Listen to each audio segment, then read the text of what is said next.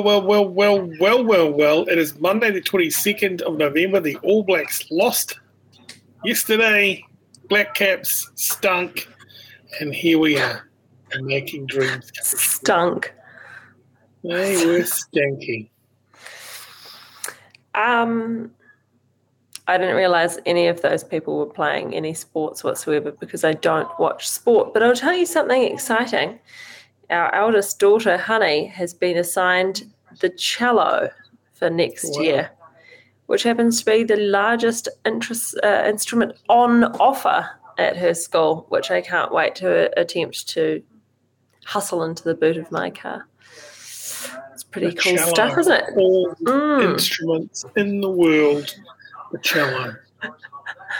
The cello. It's quite good Wow. though. It's a beautiful, beautiful instrument. I love the strings.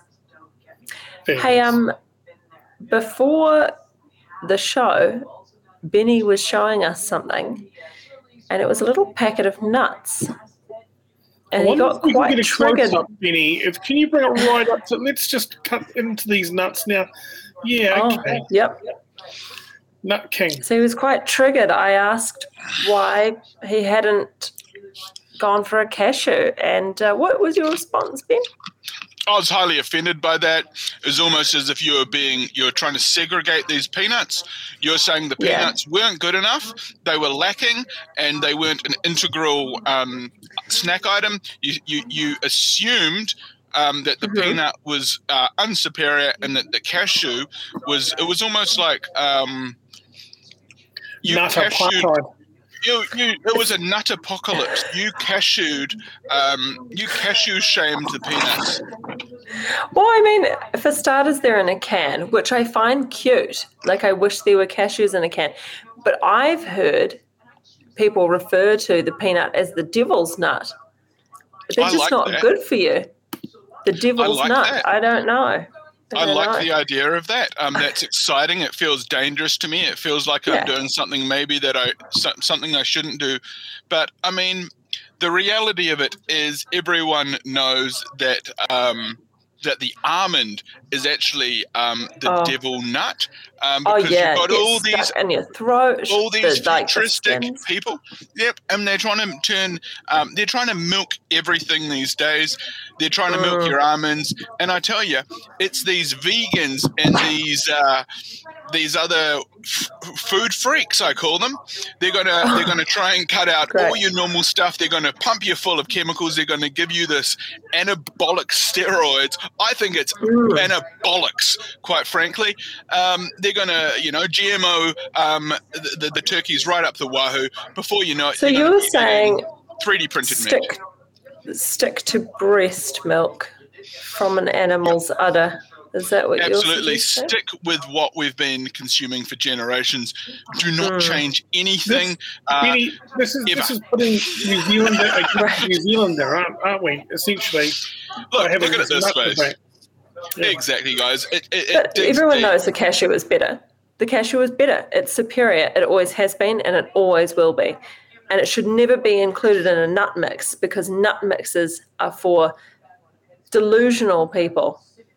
Like, I'm going yeah, to agree. To, I'm going to agree to disagree. You're completely wrong. I like where this is going. This is wild. This is what it's all about. well, Can I just you also know, say. I'll tell you what, and it's only the salted cashews that I have time for. And if you're going to mix it with anything, I will only ever accept a pretzel. I will only ever accept a pretzel. I appreciate you for being so specific. Yeah. That makes things easier. It's easy when people know the one thing that they do want and the thousand things they don't want. That narrows it down. Yes. I like to be as specific in everything in my life as I possibly can be. I- I'd like to throw something easier. into the mix. Please, Choco Dane. biscuits. What? Choco That is a great time. Have you guys ever tried Scroggin? Oh, yeah, once when I climbed a mountain. I didn't Yeah. understand it, but I did need the fuel. I'll admit it. I got very tired. And I, all I could think of was, fuck, I hope I've got that scroggin. Is there any scroggin left? Who's got the scroggin? Yeah, well, I also the, liked saying the word. yeah, I love it too. And the, the horrifying thing that I've always thought about mountain climbing is that if you break your leg or something, they leave you up there and you just become part of the mountain. That's Isn't not that- a thing. Oh, is that only on Everest? Okay. Just Everest. Yeah. Just Oh, well, I might, I should take it up because I've always Is wanted to, a but I thought, well, if I fell over, I'd just be dead on the hill and they'd just turn me into part of the path or the foundation for the path. How cool is that? You're part of the park. Horrifying thought. Part of the path, you know, you'd walk past and you'd see Benny and his little can of, uh, you know, illegitimate nuts sitting Yeah, I on think the These are actually illegitimate. I think these are actually some sort of counterfeit. They look nuts. like they're from AliExpress or something. Where the fuck did you find those? They are. They're actually expired stock that cost about eighty-seven cents. And the oh, cool Oh, thing about it is deal, it comes, comes with the lid. So after it's done, what you do is you, now, That's smart. You keep the item. Yeah, okay. You peel off the little paper thing there. You fill it up with MDMAs, and you take it to R no. and V, and they'll test it all. That's a joke. I'm a com- I'm, I'm trying to be a comedian. But No, yeah, you'd keep the label on if you were going to do that, wouldn't you? Thank I you don't know. It sounds like it's all above board this year. Oh, you can take It's- apparently, you can get on the You gear said- at, at, at, at um, parties this year Why? Because um, free government testing. They just say, bring your Oh, gear here, yeah, we'll yeah. whack it through the machine, we'll tell if your gear's good, and then you can get on the RAS. Way Did you goes. see that uh, MDMA that was found in London? And it was like triple strength, and it was in the shape of a diamond. Oh, it's that's like what I'm looking for. I'm gonna try and get some Fenty. No, it was I'm trying to get my hands ecstasy, on some Fenty. It was ecstasy, sorry. And some kid took two of them and died. It was horrible. I don't know. Ooh, horrifying.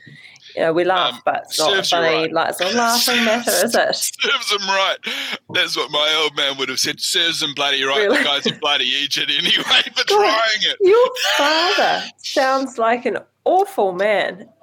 Oh, he's very. It was very cool. He passed um, just just months before my twenty first birthday. Horrific, terrifying, soul crushing story. But um, you wouldn't be It not one to mince his words. Oh gosh, no, no. Well, you know, a little abuse back in the day. I suppose it did some of us good, didn't it? Well, I mean, there's this thing that's known as tough, tough love, and a lot of people would say that there's Mm, too many snowflakes walking around. And um, I mean, shoot, I used to have to walk to school um, five, five miles in barefoot, and that was in the Me too. winter. Um, so Yeah, summer's just as bad though, isn't it? Because um, the tar heats up and sticks to the bottom of your foot, absolutely. and you're like the little Um, tar baby. absolutely. I don't know if we can say that in 2021, but um, Oh. good times indeed here on the show. Hmm, Sorry, And um, man, oh man, what about I this? didn't um, realise that was a racist thing. Can we just stop on that for a second? Oh, baby, yeah. oh, baby. Was it? Wow. Um, there's the old saying, But oh, he's been uh, hit with the old tar brush, hasn't he? For Oh, I haven't heard. No, okay, I didn't connect man. those two. I didn't Um, connect those two. I used to read a book, and it, there was a little baby made of tar, and when it got hot, his little foot stuck to the pavement, and then I just sort of it happened to me when I was it's- walking. it to school, sounds and I adorable. Do. I think you know, It's easy for maybe us that's a different to, book. um, different book. Quite possibly, but it's easier for us Hmm. to um, sort of demonize innocent themes, isn't it? It can be, yeah. But then you read things about what was that guy, you know, that wrote Cat in the Hat, Dr. Seuss or something. You think, oh, yeah, yikes. Yeah, I didn't pick up know. on that stuff. What did we? What was so bad about it? I mean, I know that there was the Oriental people, and they had some sort of overly I think- characterized uh, characters in the books. But isn't that the Yeah. nature of illustration and stories? True. And also, where does the line get drawn for inspiration and plagiarism? You know, even in things like Yeah. fashion, you still have that that fine line. But I think that the problem with the um, Dr. Seuss was that the Cat in the Hat was modelled off a black woman who used to do the elevator in his building or something, Oh, and she was black and had a hat, and it was that's sort of where that came from. And then he turned her into a black cat, so I think it was just a bit weird. But I mean, even still, wasn't necessarily an awful thing. And again, inspiration from Oh, around wow. his life, and I, I yeah, don't. exactly, exactly. Yeah. Well, that's what a lot of. Um, I mean, and that's the innocence of it as well. I mean, it was a book intended for children. The children had Hey, no guys, can I- idea, and it was Can I, can I uh, ask you guys a couple of things? Please okay. do. What of the chances? G'day from Point Chevalier. Fantastic. Hi, Climate change, Corey. Um, Chaplain. Is there any chance that I could just bow out tonight? I've just got a couple of things I've got to finish off. I know. and I'm, I, I, I have to things also. I know. But Benny, tell them that you have things also. So many things. it's very rare that I do uh, bow out. But I've just got uh, just to catch up on just a couple of things. We've got Cee Blu coming up. She's a New Zealand artist, Caroline Blue. She's fantastic. A really easy chat. And uh, and I'd love to get her um, more people around her music. She's doing great things. New Zealand not even funded. She's going get some new music. There's some, some talent there. Fine, Okay. fuck off then. Well, on that note, I'll just step away No, no, no. No. You need to and I'll be back shortly. No, You'll I will need to do. I'll. I'll just. Uh, I need to just skip through into All the right. We'll give studio. him we'll give him a few minutes. He's still working on his thing of nuts. I can't believe you're ditching me on live. Hey. Hi. How are you? I'm Fane's good, about how to are ditch me and leave. What am I doing that way? Um, good, good. Hi. Hey, Thank look at for your joining background. Wow, you got some. This a this a nice corner of the house. Oh, thank you. It's just my little apartment. Oh, very cool. I like it. Hey, uh, Cee Blu, welcome to the show. Um, we're here till 10 o'clock. Uh, if anybody watching would like to throw some questions in, go right ahead. Uh, you're a musician. Can you describe just quickly the kind of style that you musicate? Oh, I can. It's I'm sort of a mix. Like, um, definitely pop. Like mainly pop, Yeah. twisted R and B. Um, and my roots actually country, so I grew up doing country music. So there are like little elements in there, um, but mainly R and B, mainly R and B pop. Yeah. Well, you know what? That's that's kind of the sweet spot, isn't it, right now? Of where It's hits are definitely the sweet spot right now, Yeah. for Yeah. sure. Well, Yeah, like there's Who's your favorite too- artists that you would compare yourself to? For anyone who hasn't heard your wonderful music. Oh, that I'd compare myself to. Um, probably more sweet sounding R and B artists, or just artists in general, like Jhené Aiko or Kehlani. Maybe like a bit of her. Um, Kiana Lede as well is pretty cool. Like she's relatively new, um, but she's been blowing up the last couple of years. And yeah, a bit of SZA. Really into SZA. Yep. I watched her when she came to New Oh. Zealand as well. She's And so great. Yeah, she's amazing. I just made a playlist with some of her music today, and I've like when I like a song, I have this really weird thing that I have to do. I just need to play it constantly, like on repeat. Like I have to just keep listening to the song. It's so annoying, and even my kids are like. that one again, mum. Really? Like, okay. And oh, hold on, I'm going to show it to you. What song is it here? Good Days. Do you love that song? Oh yes, yes, I is that do. not the best? I do. I love her song "The Weekend" because I felt that was Oh, yeah, her, like, that's a good one. breakout hit. Yeah. Um, but yeah, no, she's got really good stuff. I love her melodies and her lyrics. Like, yeah, she's pretty cool. She's pretty cool. Fantastic. Hey, I just want to say um, oh, it was nice to say? What meeting you. I'm logging off because I've got uh, to go and do something urgently, but I'm leaving you in hands with Sophia and Benny Mack. Um, nice to uh, finally chat to you, and I really appreciate your time spending um, with us uh, here tonight. Thank you for having me. No worries. I'm going. You're staying. See you guys. Bye. Bye. So, when did you hit the scene? Tell us more about that. What's happening for you right now, and how long has it taken you? Everyone says overnight success, and it's like forever, and then you're an overnight success. Yeah. Um it definitely feels like I've been doing it forever. Like I think because I started doing music with my whānau, like as a kid. Um, Mm. I did busking quite a lot with my family. Uh, my dad was in a country rock band and we used to travel around the country and enter a bunch of random little country music competitions and stuff. So that was quite cool. But I started taking it professionally just when I left high school. So probably in like 2013 was when I did Mhm. my first song. That was my own song. Um, and then it's it's been off and on. Like it definitely takes a while. Like you just are constantly learning as you go. Mm. I think you're always changing, not really changing your.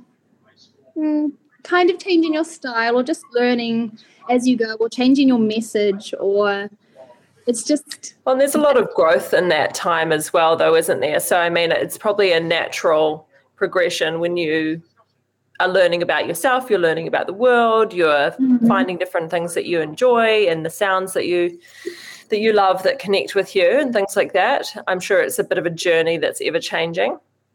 Oh definitely definitely. And like this the people that you meet along the way like your inspiration changes or mm. yeah yeah. It's always it's all about growth like the whole way through. But it does i think it feels like it's more slow because we're in new zealand so yeah you know like we've got a small population and it's a really small community as well like that's the cool thing about it though is everyone does know each other and everyone supports each other which is really awesome yeah. um but yeah, it's definitely mellow. I, I definitely think I was meant to move to New York last year pre COVID. Oh, the year oh, before. Yeah. 2019, I was meant to move to New York in November. And yeah, basically COVID happened, but I feel like that would have been a really wicked experience to just be in that city doing music. Yeah. So, do you think you're going to go? You'll certainly later on go over there, right? I, I think so, maybe. It just mm. depends mm. on you know what happens with the world and whether it goes back to being the New York that it was. I think there's just so many yeah. people that are scared and I feel like for most artists we've just had to shift everything to be mostly online. Um, yeah. Yeah. Do you think that's given you an advantage though?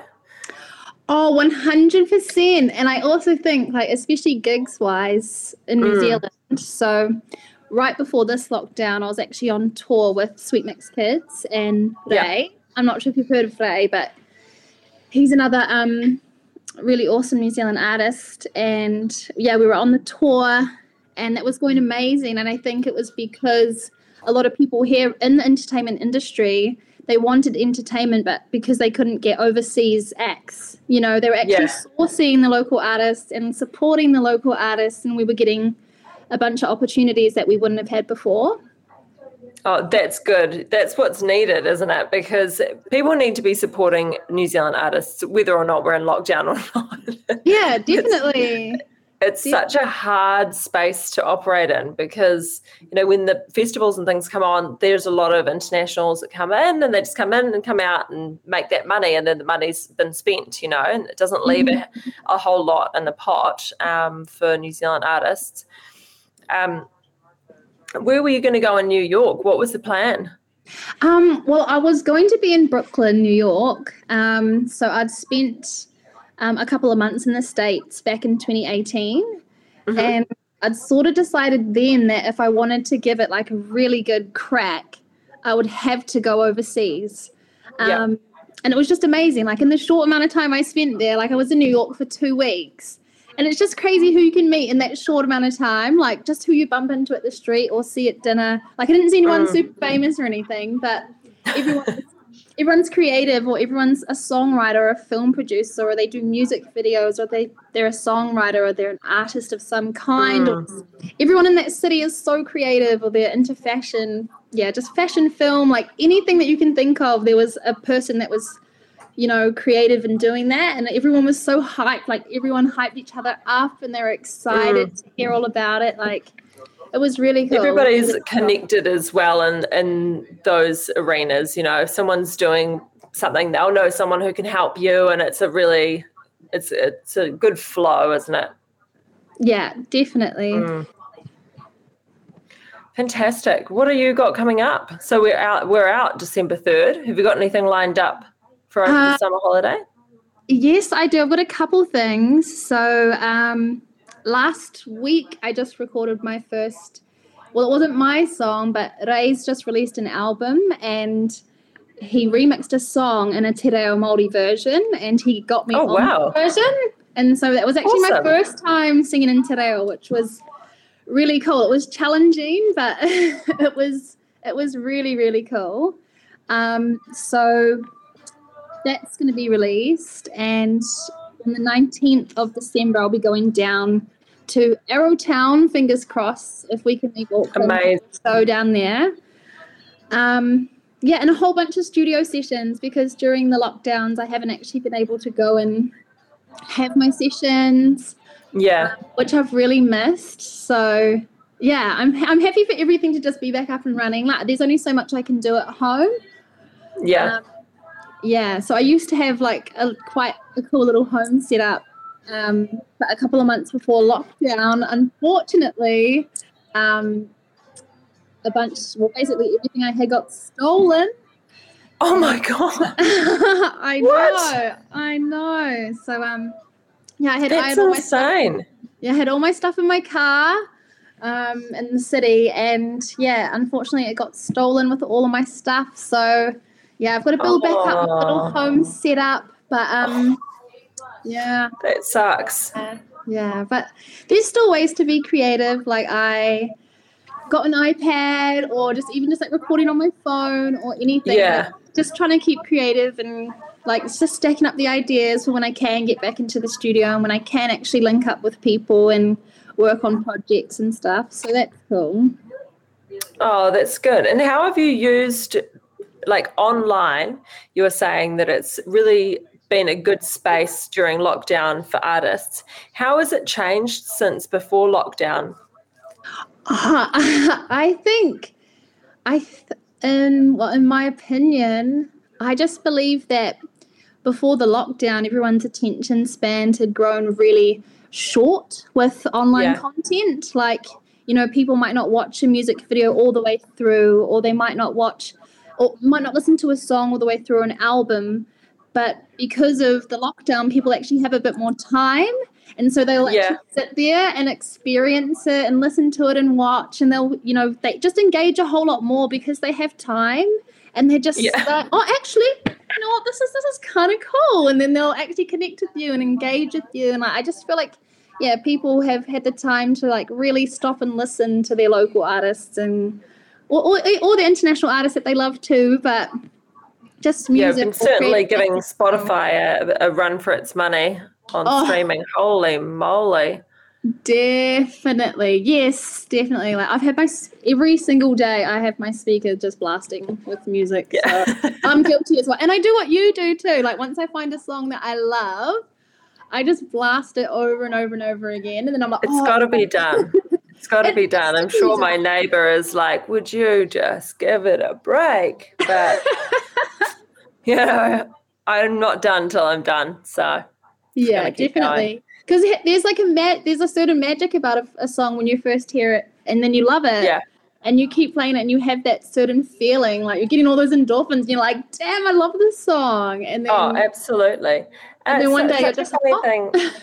Yeah, you're like, okay, I'm done. Yeah, like over next. yeah.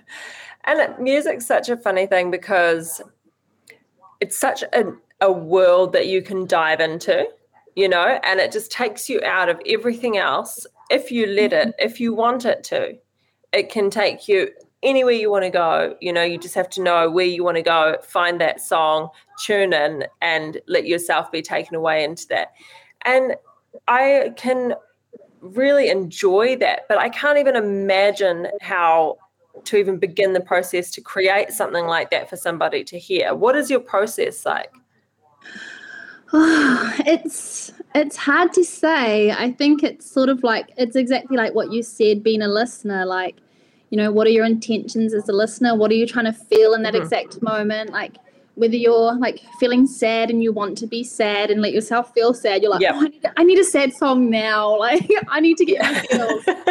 it's um, it's quite similar. Like when you're creating, like I think it just comes on as a feeling more than anything for me. I Mm. might just randomly think, I don't know, of something that I've experienced, and I might be like, oh, that would be a really good song. So I'll whip up my phone Mm. and I'll, I might sing a melody or a few lyrics, and just come up with something and look back on it later, and it could could turn into something it might not. And then other times it's Yeah. there's not too much thought in it at all. You're just like, oh, that sounds cool. You're like, yeah, that could be awesome. So it's yeah, it's definitely different, but I yeah.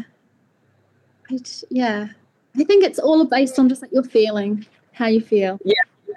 Yeah. Absolutely. And you have to be careful sometimes, or I do anyway. I'm like, if I get really into a certain style of music, like it might be, I don't know, uh, old school R and B or something, and then I I'll play it and I'll play a playlist, and then it'll change my whole mood. I'm like, oh, uh oh, like I need to. I know, jazz it up a wee bit here. I've got something to do. Like, get, I need to spice it up.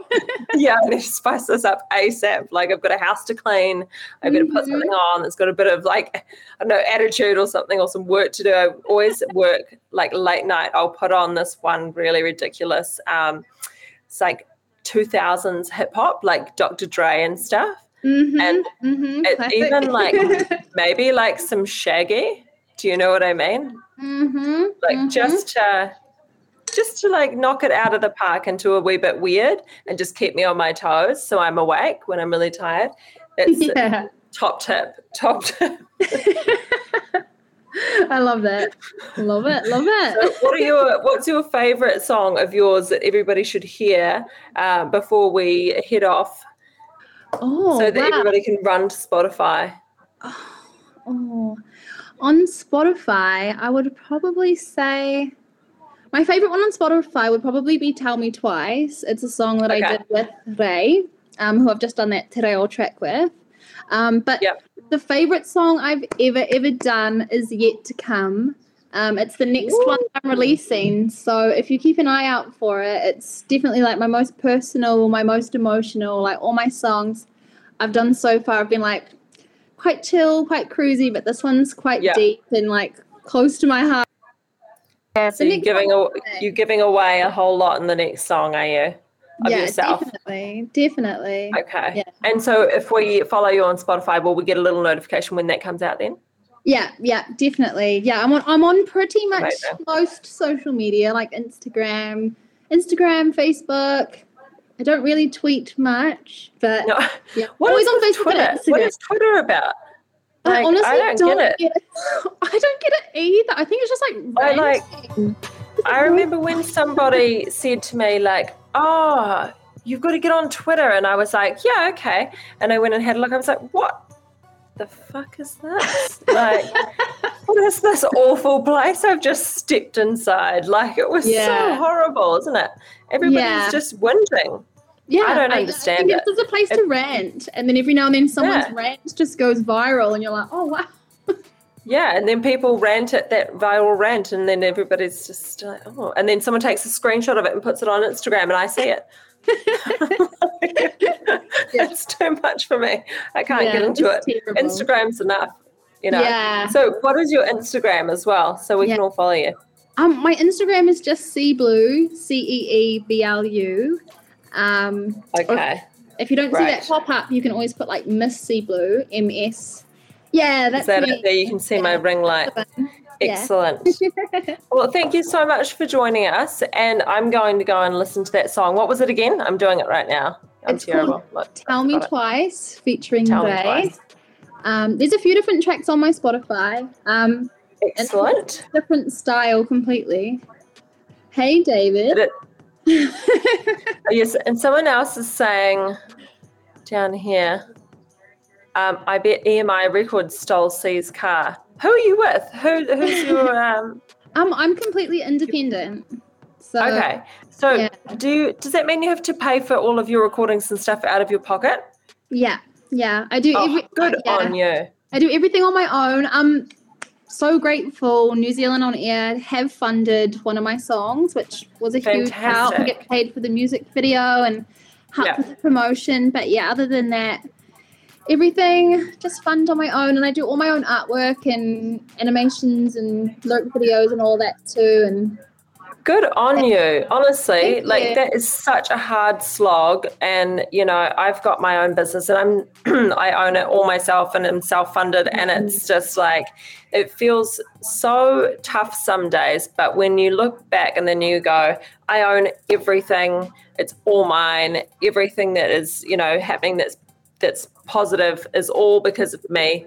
And Yeah. have you ever seen that Snoop Dogg um, video where he's like, I want to say thank you to me for all of like, for everything I've done, for everything I've done for myself and for all my hard work. and you'll be able to stand up there and do that for yourself. I don't think I have seen that. I'm gonna YouTube. Oh my God. I'm gonna YouTube Oh my that God. straight after It's this. the best. And because he's Snoop Dogg, it's even more fantastic because I think he's pretty. Yeah, he's funny. Yeah. Very funny. Go. Everybody needs to watch that. but thank you so much for joining us. Thank and we would love to have you back again. I want to hear more about your journey. And yeah, well done. Amazing. Keep going. Thank you. Thank you for having me.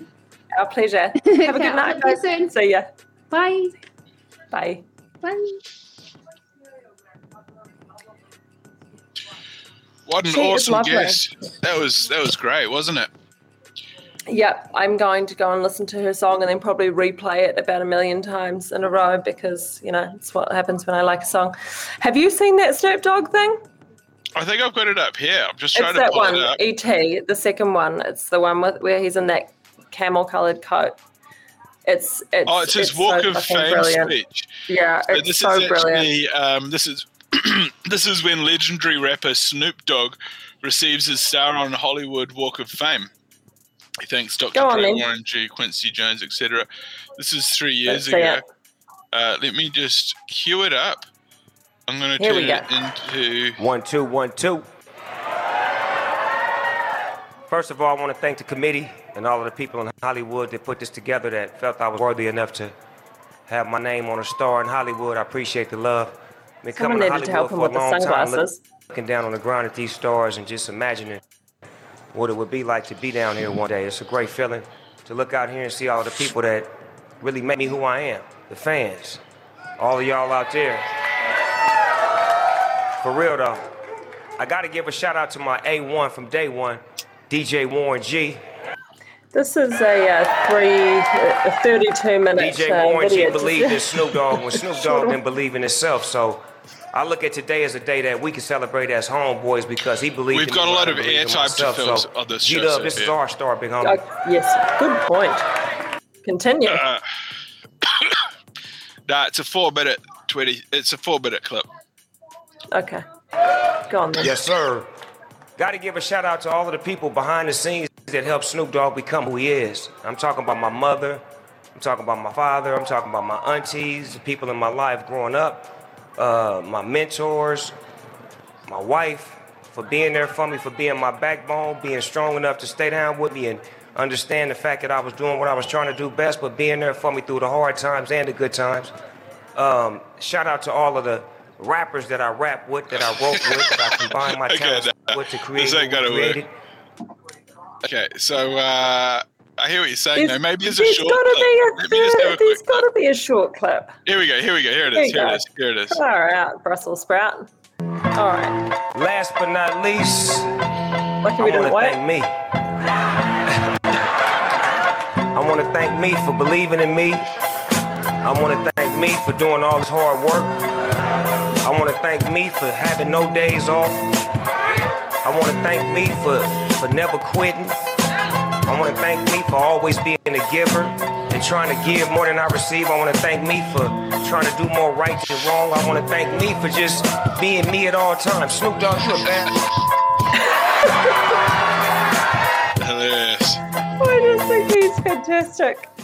Oh my god, Cool. Now we actually had his Yeah. uh, wine reviewed um, we did. just last week, Mhm. wasn't it? Um, Thirteen Yes, uh, crimes. 18? How many crimes has this man committed? Uh, it should There's be called countless Couple of crimes. crimes. It, it should be Couple called countless crimes and multiple homicides. Um, um, he was actually on the Rogan show. 19, Hayden says. 19. yeah, well, 19 you know. crimes. Yeah. You could probably use that wine bottle itself to commit several qu- crimes. Not only could you use it to Absolutely. sort of get heavily intoxicated and get behind the wheel Yeah, of, a, just a wee. of a large And you're off. You could also, yeah, you could also use it as a um, a club, or also you could Yeah, smash we're not on the edge of a endorsing that, use it as a though. knife. We're I not know, but I endorsing mean, that the- kind of behavior. That would this be is terrible. how uh, how you could get more than 19 crimes out of a bottle of 19 crimes. But um, yeah, he was recently on the Snoop show, and uh, oh no, he was recently on the Rogan podcast. what do you Uh, think about. Rogan? Uh, quite entertaining. Quite entertaining, uh, interesting, um, very successful, very prolific, um, highly regarded alternative. Prolific? highly prolific, big profile, um, huge journalism. Um, he's the he's he's got a. Think of it this way. You're just saying words, aren't you? No, I, I'm I'm saying he got paid 250 million for a Spotify deal. He's one of the Oh, yeah, most heard about important broadcasters on the internet, and one of the most important voices outside of mainstream Mm-hmm. bought and paid for media. He's a Mm-hmm. he, he he's um not controlled. He's one of the few um, personalities online that's not controlled by uh, um, basically. Mm, I'm not sure about that. Well, uh, at that level, at that level, well, he doesn't work for mainstream media. Everyone, every That's news true. anchor in the world is controlled because they sit there in front of an auto cue and they read and say what they're told to say by their editor. He has no editor. He's his own producer. Man, this is really fun. We've got 13 viewers. People are liking our topic of discussion because that's the most we've had all night, maybe all week. You tell me. No, I think the count is. It's funny though because like when we go into analytics, we can see a hell of a lot more. But when I We've go onto the Facebook thing, it just doesn't. It just doesn't work. It doesn't work Well, for me. I can see it live here. I can see it live at the studio end, and what it does is it gives me a it. it Thank gives me you, a live Jonathan. count. Oh, Jonathan Kampala, I love this guy. I reckon we should bring Kampala through right now. I say we do the open line talk back all show, and um, we're Hmm. just going to cause a ruckus. Um, you know, um, yeah, he's he's interesting. He's an interesting character. He is. Um, Who is Jonathan, and how do you Oh, know Jonathan him? Kampala. Uh, he's a he's Yeah. been on the show. He's a caller. He's one Yeah, of the no, I- I- international callers. Uh, he's an American guy. He got he got um, into the show via YouTube, I think. I'm not sure. Yep, I'm seeing the YouTube thing. Yep, gotcha. Yeah. So I believe he's come through from the Benny Mack page, and he is a flat earther. He's a ver- he's a big um, commentator on the alternative um, news spectrum. he's very entertaining though, and he's a very loving guy. Okay. He's got a lot of love in his heart. nice. He's got a big connection there, and um, and he's also uh, he's a kindred soul of um, David's. He's actually Oh, um, recap oh. Like, they're like okay. brothers. Like I can just Got clip ya. them onto the thing, and they'll Mhm. they'll they'll they'll um you know they They'll go. carry on the conversation for a while. I'll, I'll just take Hayden wants to know if he's got any items for sale. We want to know if interesting anyone's. Question. What about you, so so uh, Sophia, so so suck your toe all the way to Mexico? Um, Sophia, have you got any like hi, what? what I, this is part of our show that like I don't know if you and Thayton have actually watched what we get up No, to. no, of course Oh, not. you'd we be don't. horrified. We don't. No. You'd be horrified. no, we just we just leave you to enjoy your freedom. You know, I don't want to be. I'm standing over you, watching what you're doing. Oh well, I think you'd. Lo- I think you'd love it. You'd probably get it on the themes. We've got this thing like, um, basically, it's basically part of the show is we call it marketplace. It's where I Oh. basically start pestering people and start Yeah. harassing them and asking them about if they've got any high value items that they no longer require that they're willing to sell, Ooh. and I will take the profit and we'll turn it back into the show. Um, so we've Oh. sold a Spaceys machine. We had this can cooler thing. Um, I call it a can coochie because I didn't know what it was, how to describe it. Um, but we've talked about other items. We've been trying to sell Puma, the show cat. Uh, we've also been trying. To Oh yeah, you can't sell the cat. Yeah, I've been trying to actually. You know how Dave's a, a hoarder and he's got all those items. We've actually He's been got so trying many to. things in there that He's you got could sell. gold chariot that he was actually fixing with a piece of wire the other night. We tried to get him. We were talking him into selling that. He, uh, yeah, it's exciting times. What Oh, size? Full size? Life size? Miniature? miniature. It was a Oh. mon- it was a, a modelette. it was a modelette. um, but yeah, we it's like to, smaller than a model. It's not the original. It's not life size. It's not a model, but it's a modelette. I love it. shittier than a model. um, so yeah, ideally we're going for a minimum two hundred dollar Mm. value. Some Mm. people overvalue and overprice their item. Oh, I'm Um, sure. I'm you know, sure. We laugh Uh, those people. Andrew says, Sophia, have you tried the holy drops? No, I haven't. Um, I Thane, the Thane's got those. Thane was given those. I was not given any. So, you know, Hand on heart, Your Honor. I wasn't given any holy drops. I wasn't given any holy drops. I want the cream for my old ass back because I'm sore. And I had a um, I had a real painful back experience the other day. Mhm. I wasn't sure if it was a result of the vaccine or what. Um, you know, they say one in a thousand people, your heart can explode. I don't know if the stats are right, but um, the numbers. It says uh, the thing is the range is very wide, and that's kind of what concerns me. It says between one and one thousand and one and one hundred thousand people suffer serious, serious Oh, yeah, it's a wide gap. Um, It's a wide Ben gap, so I thought I might have been gapping it, and I thought my chest was about to pop, but I wasn't sure whether it was my heart or my spine because it also says you might have achy joints and achy muscles. So I thought, oh great, so now I'm going to live with what. a broken spine. And Oh, that it's not a joke because I was standing there doing something at a tap, filling a water bottle, and I was holding the bottle like this, and I just felt this feeling in my back, and I was just like, ah, like I, I, it, I, I felt like the fucking vaccine had just fucking given me spina bifida or something at the water fountain. I was like, that's early onset spina bifida. Me- medical journalists have never heard of it, but it was preposterous. yeah, well, you know, We don't know what now could um, one. It's in, it's one in a billion. I'm an experimental kind of guy, you know. I was willing to be part of the science, you know. They said trust the science. The damn science almost sent me into a fucking uh, cataclysmic fucking seizure right there on the, uh, right there at the At the fucking, drink fountain. right there. The, all I was trying to do was How old are you? bottle of water. How old are you? How old am I? you, like- a goddamn bottle. Tell Yeah, me about no. it.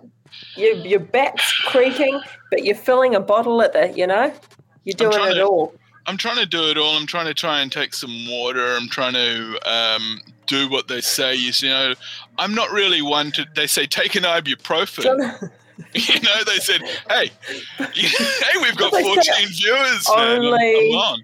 I'm if you point. have to. Okay. Here we go. That's We're going to read told. the chat because why are we going to Um, read the chat? It's an interactive book back show. This is your Yeah, but you, I love how you want to read the chat while I'm talking, but when you're talking, you do I'm a fucking 15 minute monologue. Why don't you? You know what Yeah. Thane said to me? Thane said, take Yeah. over the show. He's going to sleep. Try and get people excited. Be a maniac. We don't care what you do. But listen, um, I'm obnoxious. I'm So going anyway, to take the floor. Um, Andrew, the cream is good. The drops not so much. Yeah, well, the cream's sold out. Can you put the drops in the cream, I don't see why not. like in in your own cream? Is that a thing? Can you just have a lovely cream that you enjoy, and then you add some drops, and then it provides that same level of comfort? You know, Do when I you had wish. the vaccine, um, How was your experience? when I, I Sorry for really being a s- cock before. No, you're fine. You're right. I'm, I'm just You're very cool. Um, thank you. That's really nice. Um, problem. I got really quite sick, but I didn't really want to tell anyone. you want to be cool, eh? It's like, you know what? I'm I such was- a badass. I can take the vaccine, die, and no one will know. I I'll be back I am a life. very strong woman. I am very, I'm, pr- you know, I've been nicknamed by ex-boyfriends the the ice queen. You know, I'm yeah, Powerful. I'm pretty hard. It's Yeah. actually probably not a good thing, but No. um, and I have softened over the years. However, I thought this will be a fucking walk in the park, whatever. I've had three kids. You know, by the time I walk into hospital, they're almost out. Let's do this. It absolutely knocked me for six. I was sick for like a week. Phenomenal. I thought I had COVID. I was like, what is happening here? And then Incredible. and I couldn't get up for a day. uh-huh. I was bedridden. But they said to me, don't take anything, don't do it, don't take anything unless you absolutely have to. And then so I d- did. And, um, and I ended up going get a COVID test because after the COVID vaccine, I felt like I had COVID. And they're like, no, it doesn't contain the. No, well, So, that's not. It's not supposed to. Apparently, what No. it does is it gives your um, immune system a bit of a. Um, We I guess it's, it's like popping a, a, defibrillator on your heart. Um, while you're doing a marathon. It's just kind of, you know those things that you're supposed to use when you have a heart attack. Oh, I know what a defibrillator is. Yeah, well, it's kind of doing Yeah. that to your immune system. It's like, well, you're Have you alive. ever done a marathon? We're going to make you Have you ever done a marathon? Um, uh, my I, life's a bit when I used to now. drink, when I used to drink, I used to drink a lot. I signed up to do a marathon, a half marathon. I should never have done that because it's a fucking ridiculous thing to do when it was on like a Saturday morning. I didn't train. I didn't train at all. And then I drank uh, a whole lot of alcohol. I think it was like, I don't know, wild, ridiculous amounts the day before. I woke up and I was like, oh my God. And like I'd made this promise to myself that I would do the half marathon. It was like, I'm going to be this great person. Look at me now. And so I ran the half marathon and I made it. And oh my God, the pain level of that experience. Why do people do that? And I'll tell you what you get at the end, Benny. Do you know what you get at the end? A bottle of water? A banana. They go, Uh. "Hey, good job, mate. Here's a banana." I was like, uh, "I yeah, I'll take it because I'm absolutely ravenous and I'm hungover." But holy moly, I couldn't sit down to go to the toilet. I had to build my towel rail into. I had to windsurf okay. to use the okay. bathroom So for a week. So fair, so fair, so fair. Don't do it. I've taken Don't so do it. many notes. I'd hate to break down all the facts that you just mentioned there, but I think it would be a miss, wouldn't it? You Yeah, made well, a I'm just basically saying, you know, a so- series of, of you made a Crucial series errors. of crucial errors in in short and sharp succession, followed by Yeah. extreme physical exertion on a what was it a Saturday morning after a three week Yeah. bender. Um, and No, a definitely banana. not three week. No, no, not a three week bender. Hear me but, out. Uh, hear me wait, but Hear I like out. how I'm you're trying to paint a embellishing. picture here. Well, you're you've got painting to a every wonderful. But you know, even now, okay, I haven't drunk for nearly five years, and I still don't think I could actually pull off what I did that day. Well, that's now. it. That's it. I mean, you were probably half drunk, and maybe at the time your um your state Sheer of mind was actually sort of like, oh, the fucking, you motherfuckers." Um, but I mean, that's a different. That was a different. I saw somebody poo their entirely. pants. I Oh, saw happens to somebody the wee their pants. Oh, People pull off into the bush on the motorway. Boy, Oh, oh, yeah, boy. Yeah, I've never had to do the um, the motorway. The problem in the motorway. Um, a couple of notes here. Actually, um, haven't taken a lot of facts of this show, but um, Hayden thinks fact- that the banana is racist. What do you mean, Hayden? Okay, we can actually brush over that because that is uh, irrelevant for our line of, of conversation because he is actually a um, offsetter. What's that? He's trying to offset our li- our um, positive co- uh, conversation by bringing in an inconsequential topic of conversation by saying that the banana is relevant to some sort of race-based theory, which it's not. It's just some sort of left field buffoon in the chat Well, no, I that's think they trying to give- be. They give you a banana because they've got some good. sort of um, deal with the banana company.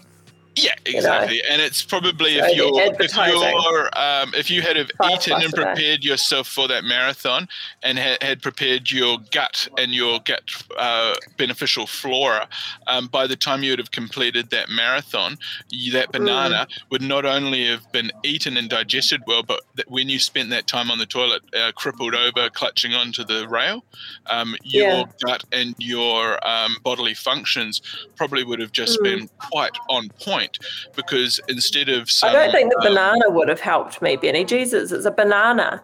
uh, no, not you, but um, uh, just any um, any um, marathon runner that had their body in actual peak physical condition to perform on that day, um, the banana would have been the least of their worries.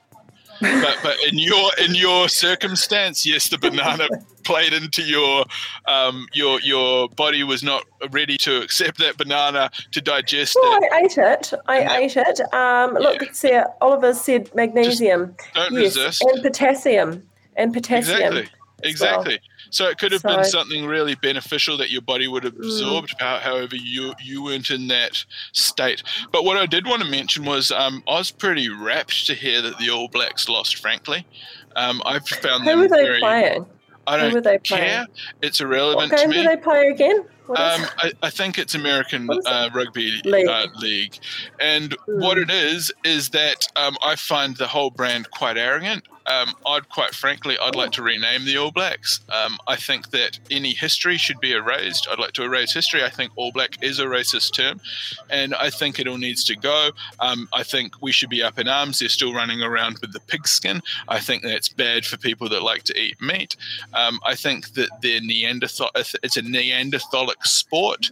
Um, there's a lot of head trauma that's involved. That's not good for mental health, especially in a country with higher suicide rates. We shouldn't be encouraging our youth to fight uh, a barbaric. What the uh, fuck are you talking sport. about? What are you talking about? We're cancelling the All Blacks. I'm coming up with heaps of woke theories on it. It's true. Rugby is barbaric. There's a lot of mental. A lot of people get real bad brain injuries from rugby. It's a horrible sport. Oh yeah, that's true. That's Cancel it. true. We're cancelling the sport. Remember, you backed me on this one. And the and Oh, the, I agree. Oh, I the, agree. um, the Black Caps lost too. Couldn't be happier. Those are idiots that are trying to hit a bloody atom with a with a um, a plank of wood. It's a waste of time. Who are all these top paid people that are chasing atoms around? Anyone can do that. We do it all the time with a mouse on the screen. All it is Why don't we pay- atom. Why don't we pay teachers the way we pay sports people? Because teachers don't shouldn't be paid either as well. If they're all teaching from home, we only need one teacher per year. We only need twelve teachers. What? What? Oh, don't we? I mean, if there's year one through 12, and if everyone's at home, then you just have 12 teachers. The coolest classroom in the world. you are I'm You are saving wrong. the country money. But you're what I would wrong. do, Wildly on- wrong. did you know that I, that is wrong? But there's another thing that, that, that should be right. Is that when the first No. lockdown started, right? I'll stop pointing at you. Um, when the first, I could keep going if you want me to. When I will, I'll do it for the thing. Okay. Don't you when the first lockdown started, this is this is me not addressing you, but this is me addressing the Ministry of Education. Okay. Cool. Yeah. Listen, mate, on. whoever you are, I don't know you who you are because you're not relevant. You haven't made a damn difference. What you should have done at the beginning of lockdown is made it clear. Look, there's all these kids that aren't going to be able to, you know, access learning. You should have 12 NZ teachers, years one through 13. 13 of them, I don't care. Does it start at year five? Sure, let's start it from five. You do the You maths. I'm not the education guy. And then I you're don't have children, to, but do you know what I do know? I was a child. I was a cool child. I did good at school. I worked on my brain. I can imagine you I as a studied child. books. Okay, I can studied imagine you books. as Just because I don't have children, don't make me I don't understand a child.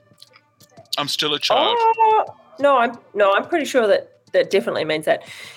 I like how at the end of your monologue, you snaffled up a bunch of cheap peanuts and opened your mouth and went Your like time's. It almost up. Fantastic. Your time's almost up here. So you know what, guys? I'm going to change the damned logo now. I'm getting excited. It's going to be a hell of a show.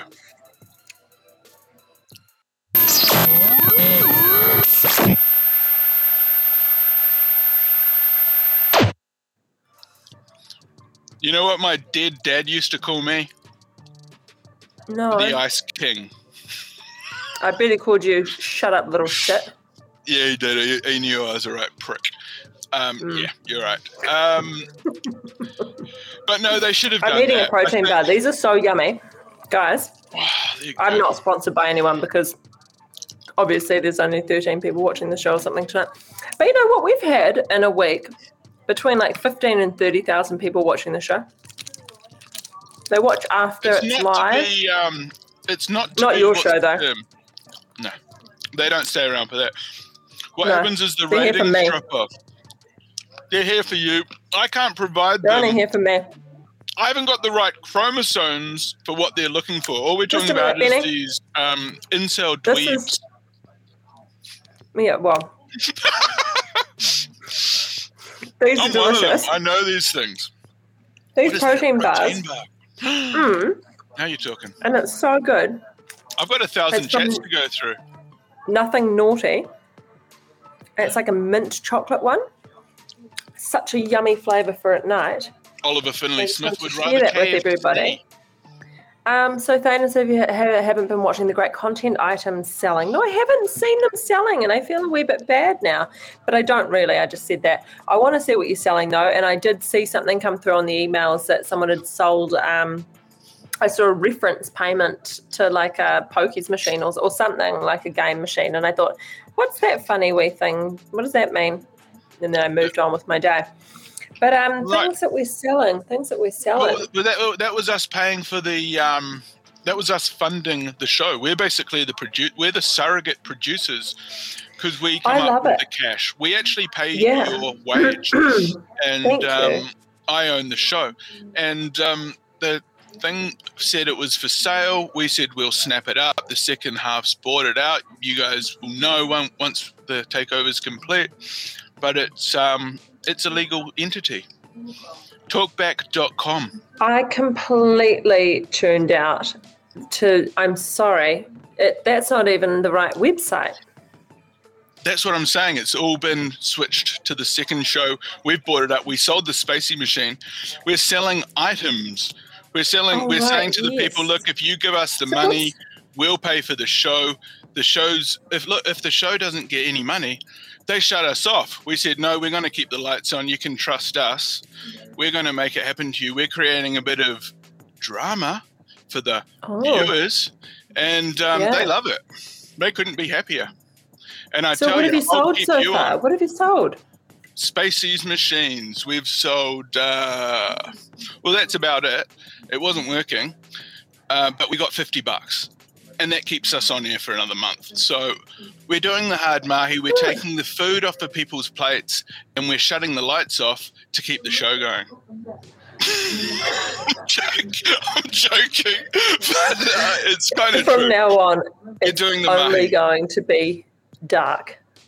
We can't have lights dark. on, is that what you're saying? people are going to get cold. People aren't are going to have to walk. They're going to have to catch the bus, wear their mask on the public, dirty public transport, because they're not going to be able to pay for fuel because they're funding our mahi. They're keeping our lights Right. on. They're keeping peanuts.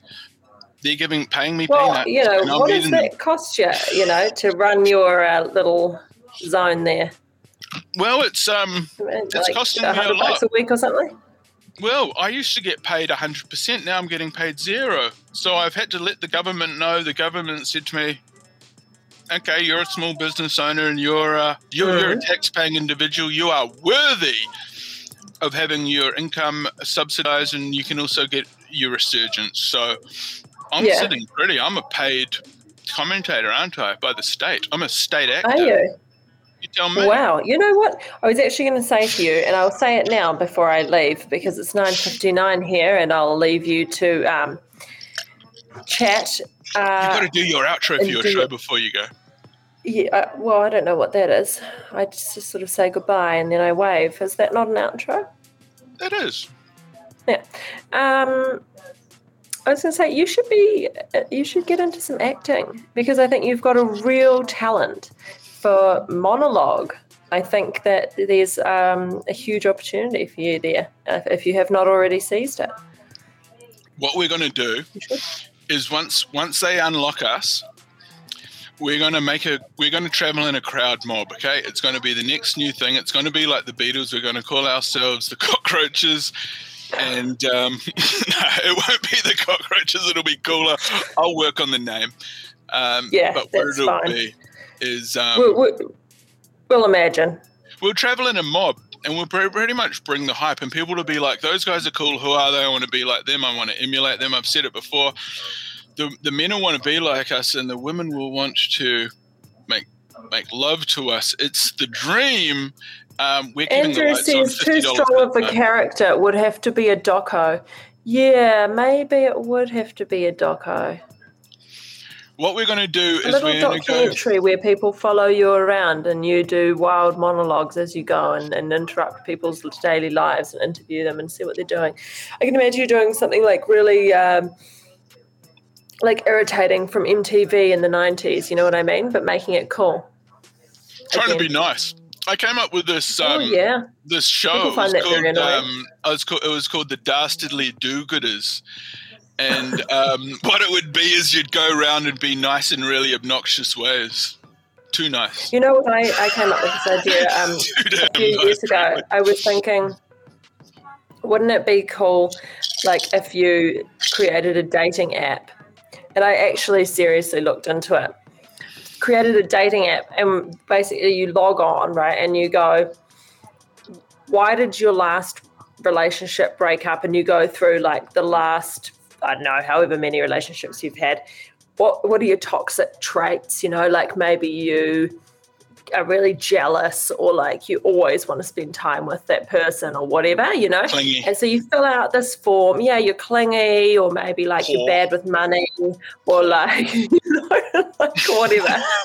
and then, and then it matches you with someone who has like the opposite fucked up traits that like you love being around people or something. You know, someone who's clingy gets with the clingy person. I don't know. Yeah, perfect. I thought that would I be like it. brilliant, wouldn't it? Like, why are we searching around for people with these things that we want, and we've got all these these hidden skeletons in our closet? Match with the skeletons. Put the skeleton and the skeleton together. Huh? Freaky. Um, What do you think? Uh, yeah, I think it's a great idea. I think I'd get on that app. I'd want to. What I'd want is, however, because I know you would want free access. I'd want the gold pass. Mm. I'd want to be able to have a back back end access so that I could go through and um, rig the system to my own liking and just um, Mm. line up multiple dates and basically game the system. Could you give me that developer access?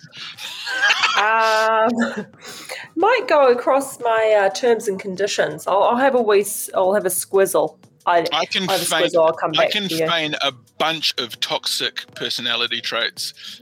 Uh, You name What's them, I've got them. toxic? Con- uh, my, I'm a control freak. What about you? Um, I'm a, I'm I'm a, a I'm a compulsive um, liar. And, uh, I'm I'm a compulsive liar, and um, I'm I can see that. yeah. I genuinely could see that. Um, Andrew says could be called the graveyard. That's really funny. That's Could a be. good one. You know what I'm saying though? Like, wouldn't it be such a, a relieving thing to like jump on and just be like, hey, you know, here's my shit. What have you got for me? Anything? Is there anyone keen? Huh? the bo- yeah yeah yeah. Um, Narcissus? That is also a very good name. You know about Narcissus there, Benny? Oh yeah, yeah, yeah. It's a. I think that's a really admirable personality trait because that really cuts to the truth of the matter. You know, there's a lot of people that want to just say the right thing and try and make people feel Yeah. good, but if you can Totally. really get in them and, and, and tell tell them tell them the real truth, Yeah. oh, you know, you might You just know? find that you're living a whole bunch more How long- lifetimes stacked. How long do we Because, have um, to like ask people these freaking questions? Like, oh, so uh, how long have you been? Well, just why don't you give me your box of shit and I'll take a look and see if I can deal with it. Well, that's it. Absolutely right. Um, now let's. Anyway, we've got so I'm many go. chats that I'm gonna I'm gonna scroll through these chats for the next 45, 50 minutes. Uh, Dinner by gaslight. Andrew, you're on a roll. I impressed. That's funny. But I think it would be funny, even uh, even if it was just talking. You know, you could do this with friends too. This is just a good fun thing to do. All truth is subjective. That's definitely true as well. Oh, good chat, Matthew. Lot of things to digest. That's funny. a lot of Yeah, there's a lot digest. to digest. I'm going to leave you guys with that terrible idea. Uh, ruminate on it. Just feel into it. See how it sits with you, you know? Think about it for a couple of days.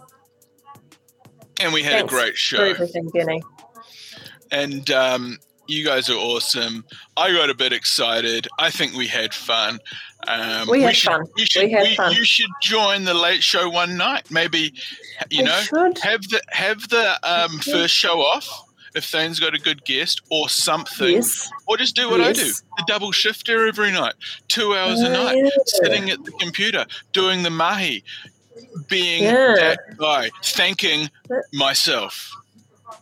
Okay, Yeah, but what a speech, though. What a speech. That is so funny, isn't it? I That is so reckon. good. What a Gotta guy. Snoop Dogg.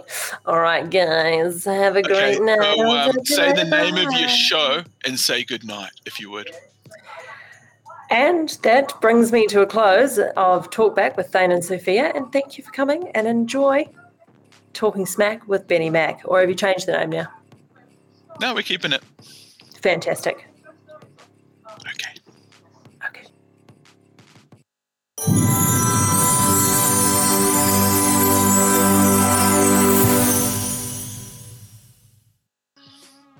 Man, oh man, what a show. What an amazing host.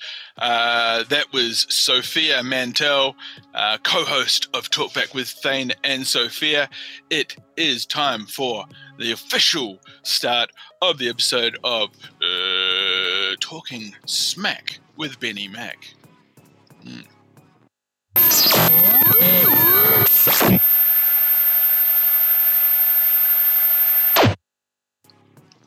Okay, so we have had literally, uh, and I'm going to be literal because some people say that literal shit and then they say something really preposterous, but we have literally had hundreds of chats tonight.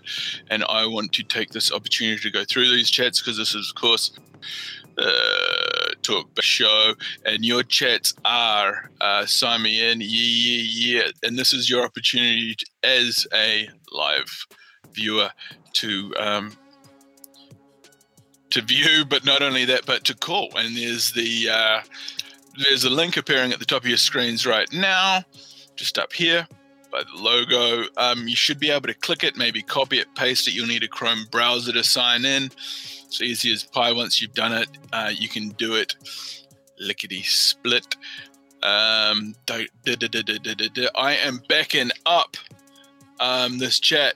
We have had a big chat, so I haven't been able to keep up. I tried to. Um, I tried to get in there and do the chat thing halfway through, but I tell you, Sophia, if she, you think that I dominate the conversation, whoo, woo, man, oh man, you know it. But she, uh, she uh, dominates the conversation. Here we go. Um, okay, well, I'm going to go back up to the top. Okay, why is Thane gone? Um, Thane had some important things to do. He was he's a busy guy. Um, he has got um, responsibilities to attend to. Uh, Kiwi Bear Muzzer, shout out to you, and um, shout out to Steve Blue um, and Selena Ann, Selena Ann there. Um, shout out to Kiwi Bear Muzzer. Do do do do do it. Um, I'm going to get down past this stuff at the beginning here.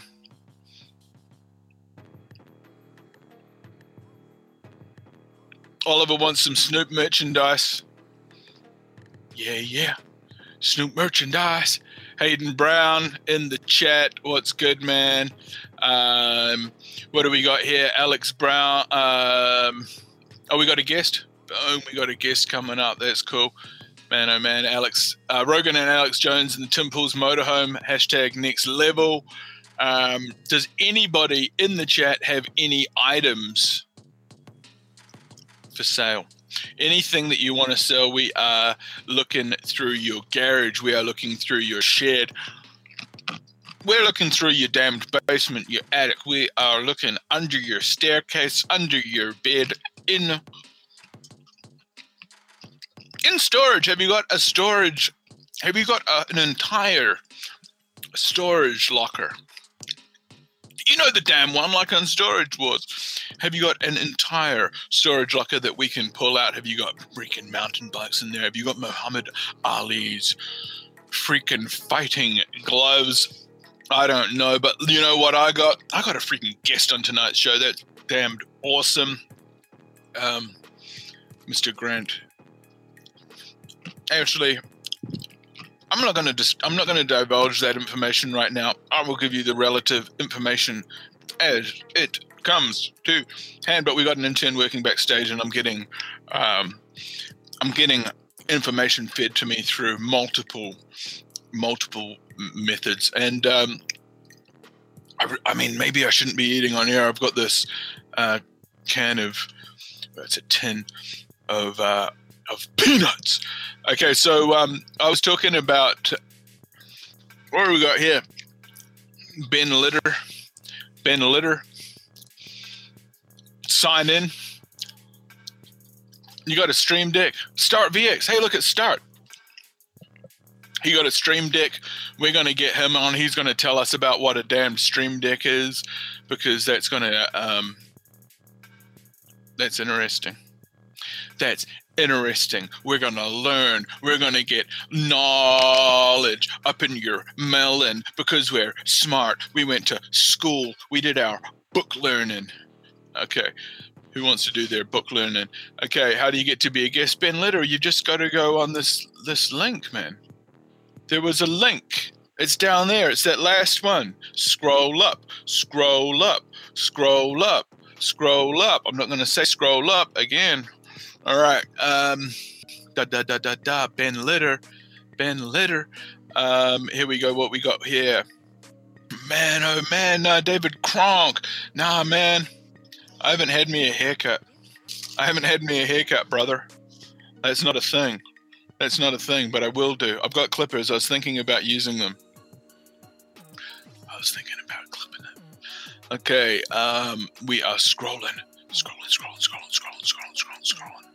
Uh, Hayden Brown's going to call in tonight. He's going to do tarot cards, a little bit of ooky, spooky, spooky dooky. Uh, maybe he's been learning something. Hopefully, he doesn't, um, you know, do anything too wild. Uh, talking to Hayden, I think we got him on the line. Are you ready to come through there, Mister Mister B? All right, brother Brown, brother Brown. If you're not, if you're Brown, you're down. G's up, hose down. Peace to a brother. Uh, how you doing, man? You feeling well? Yeah, good man. It's a good show. Um, Mate, big show. yeah, I was a little show. bit disappointed that Thane and Sophia are not watching our show. Oh, it's probably a good thing that they aren't, mate, because I tell you, as soon as they cotton on to us, they're going to try and take us off air. They're going to use everything in their power to stop the work that we're doing here. And I don't know if you saw that look of shock and horror on Sophia's face when I explained to her that we'd taken over the fucking ownership of the production, but she looked horrified, mortified, and com- very confused. And, and it was I reckon. I reckon as soon as Sophia got off off the chat with you, she went to Yeah, Google. and started watching. Go right ahead. I checked the website.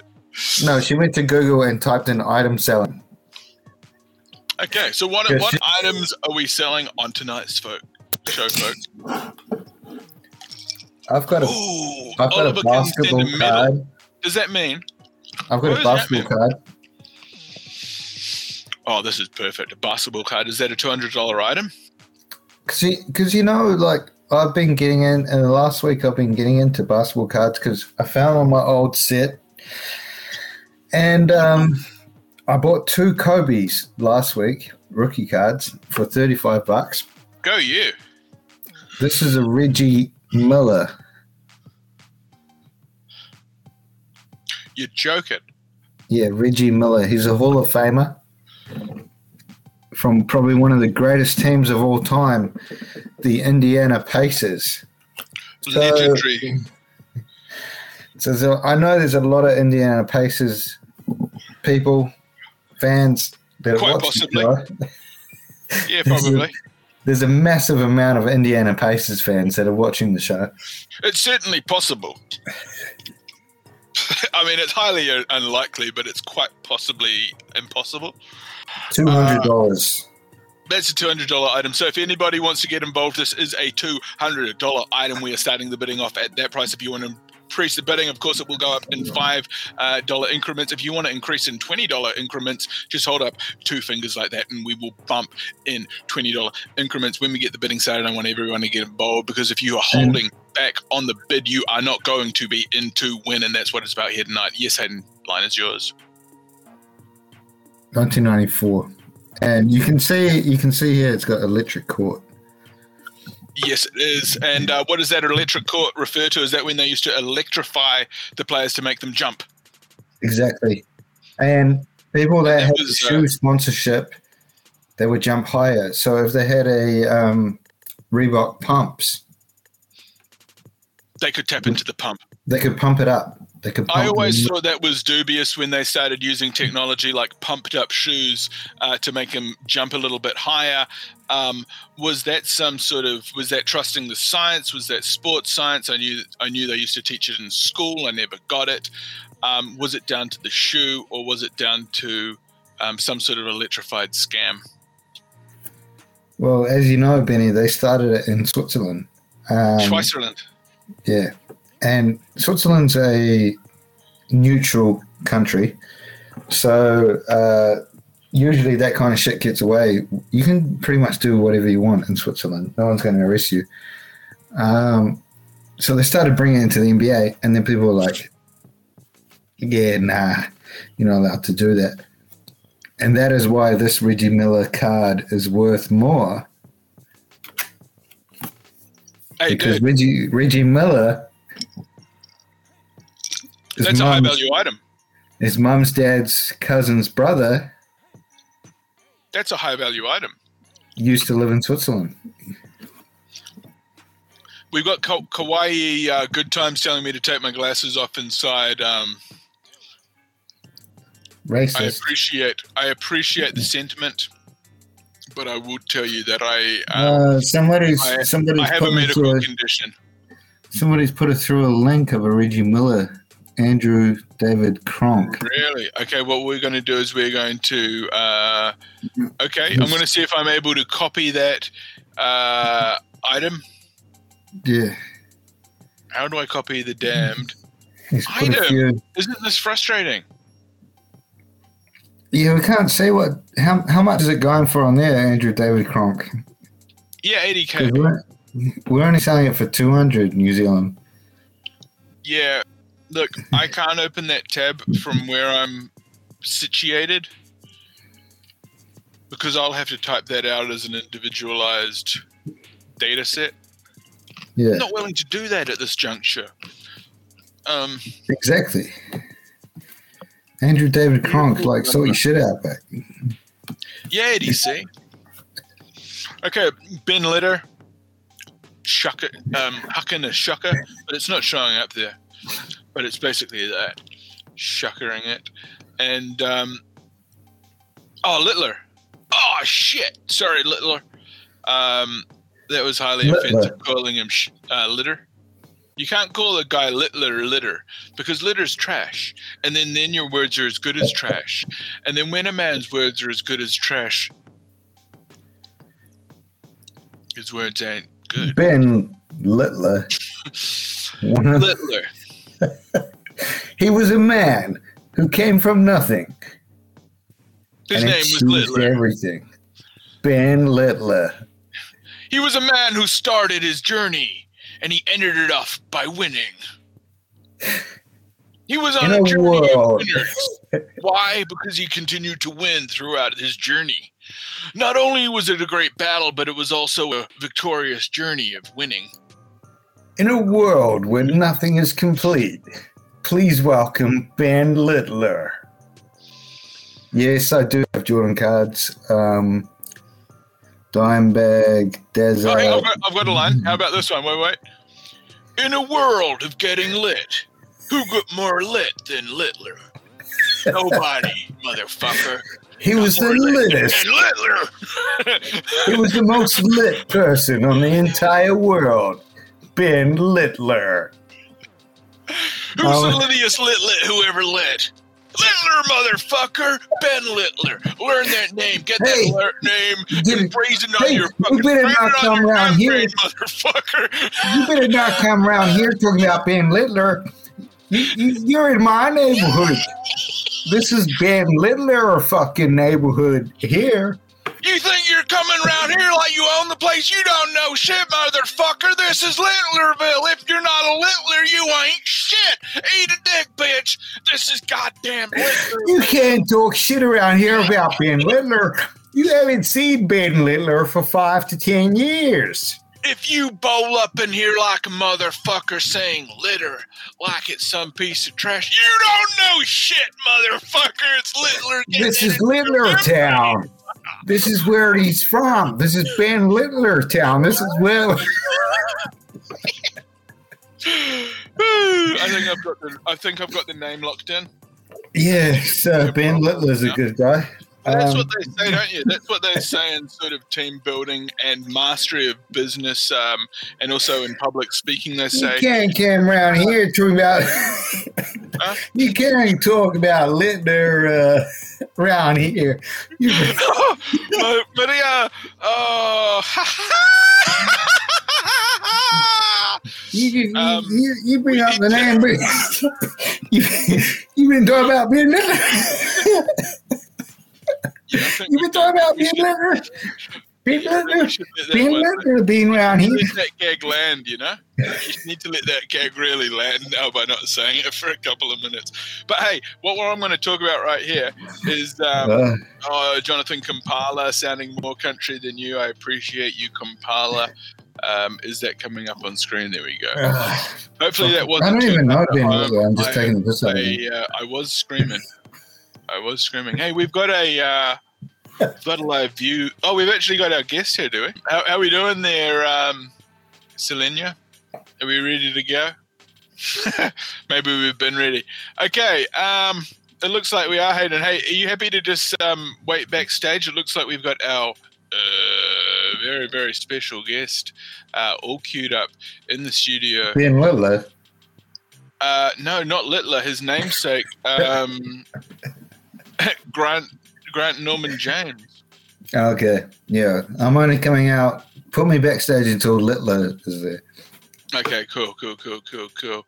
Uh, Littler on the roof. All right, I'm just going to remove. now, I just just before we bring Grant through, sorry, Grant, I've just got to take care of business.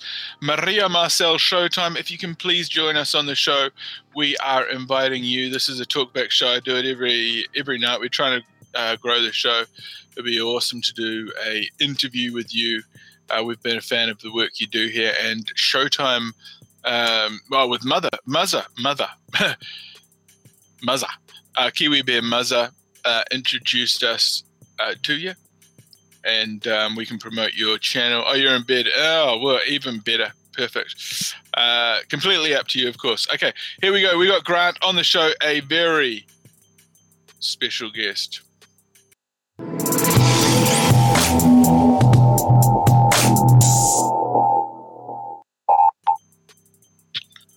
Yo, brother Grant, Hello. how you doing? mate? I'm good. How are you? Good, mate. If you got any headphones, that could be awesome. Um, I don't. I, when I was talking to Selena, I just sort of said I was going to pop in because um, I actually had something I had to do. But yeah, we could try and adapt.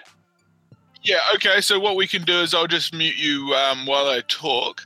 Uh, well, welcome on board to the show, my guy. Thanks for coming through. Um, yeah, I mean it's a pretty loose show, uh, to be completely honest with you, uh, but it gets a lot of replay views apparently. Uh, that's what the producers tell me. Um, we, uh, yeah, yeah, yeah. So tell us a little bit about your backstory, if you would. All right. Well, where do I start? That's the thing. Um, well, I grew up in New Zealand. Was born in Nelson. Um, traveled around a bit as a kid. Here, sort of, uh, my parents. Uh, my father was in the forestry, so sort of was located in different areas around New Zealand, and spent the last sort of years of my life in uh, Southland, Otago before I left New Zealand. Um, I did a Bachelor of Commerce at uh, Otago University, and that was a good time. Um, but I sort of wanted to get a bit of a overseas experience. So at the time, I was working at the wharf down in the port of Otago and saved up enough cash to to head out overseas, and decided to um, head to Mexico in around around 1998. Um, mainly mainly to go surfing. Actually, that was the that was the driving force behind the, the that sort of expedition, and then um, sort of go over and meet up with a few Kiwi mates over in London um, after spending some time in Mexico. So that's sort of the beginning of, of my overseas uh, sort of get out of New Zealand, and um, and that's what I did. I sort of backpacked my way um, from LA down through Mexico in around 10, 11 months. Sort of made my way down through South America and sort of ended up in Costa Rica in the end. Uh, loved it. It was an amazing time. Um, a lot of good surfing in, in that year. And then um, I went to London after that, but I did make a little stopover in New York. And I'd never been to New York, so it was always a, a place on my bucket list. Um, dropped in there for a couple of weeks, didn't really think much of it. I thought it was awesome city, but then sort of headed out to London to do my sort of um, work visa and whatnot, like like a lot of Kiwis do. Um, nice. and then I yeah, so then I went to London. Um, when I got to London, as as most of us do, we sort of hit the ground running and and uh, go to the timeout and look for jobs.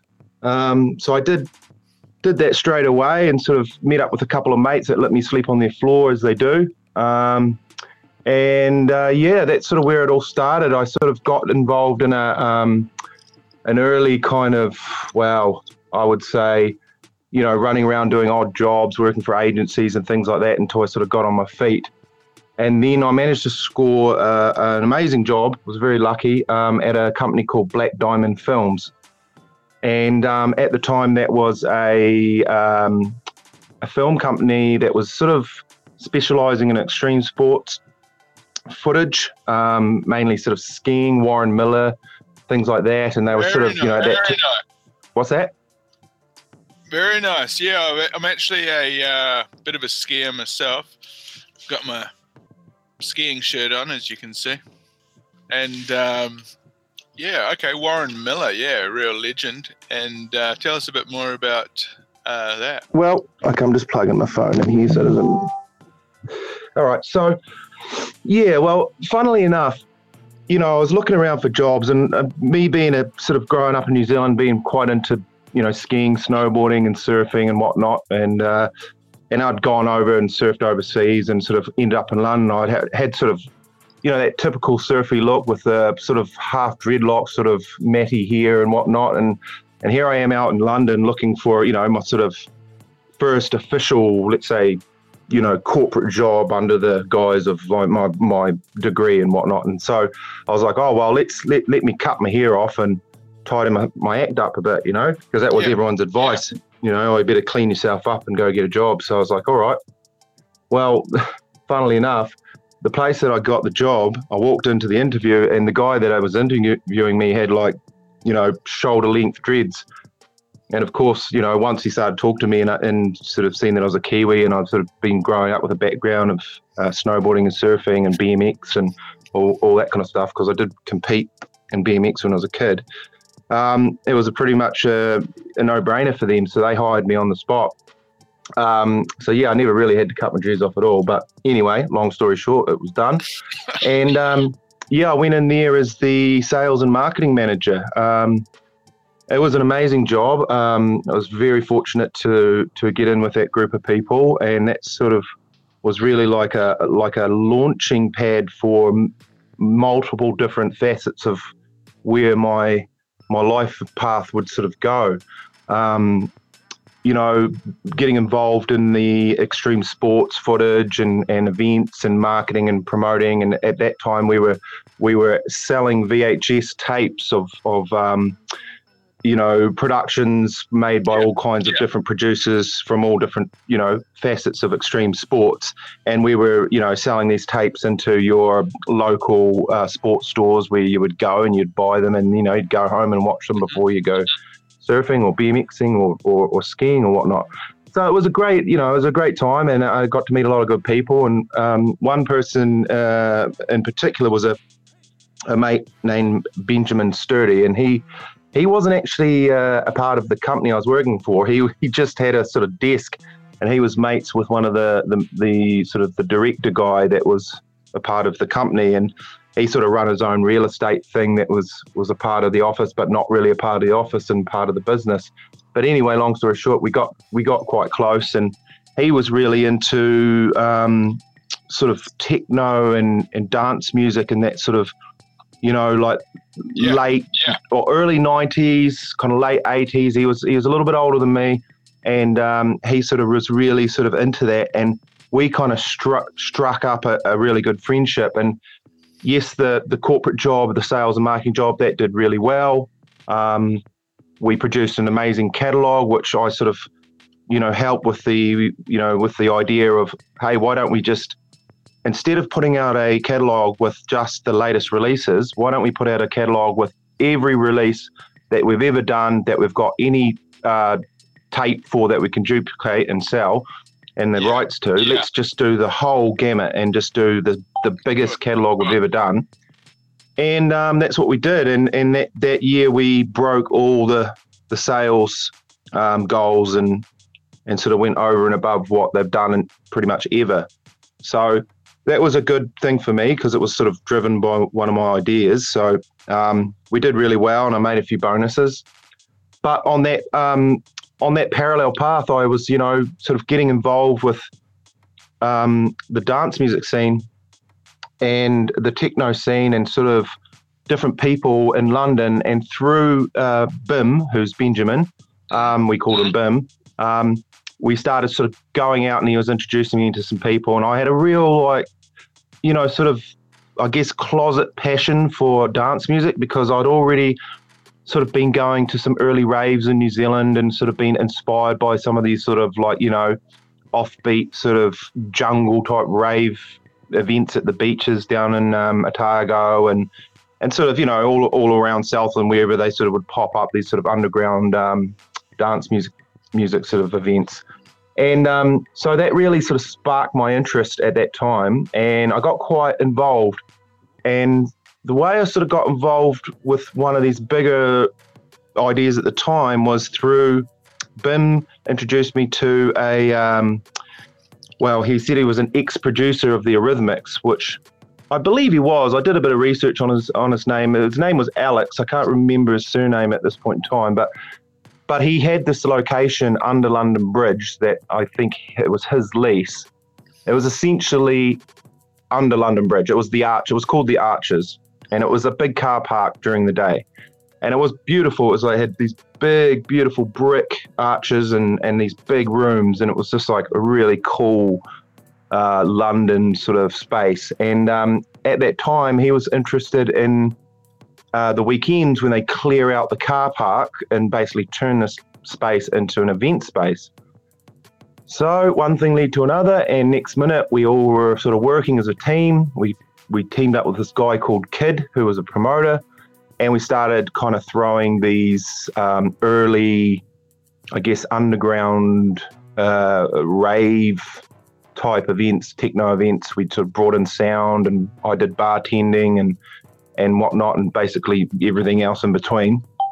And um, it was amazing. Um, it was sort of one of some of the, the most sort of inspiring moments um, in my journey, and that really sort of locked me into that sort of passion for for dance music and, and throwing events and sort of giving a space for people to you know just have a good time and be free, you know.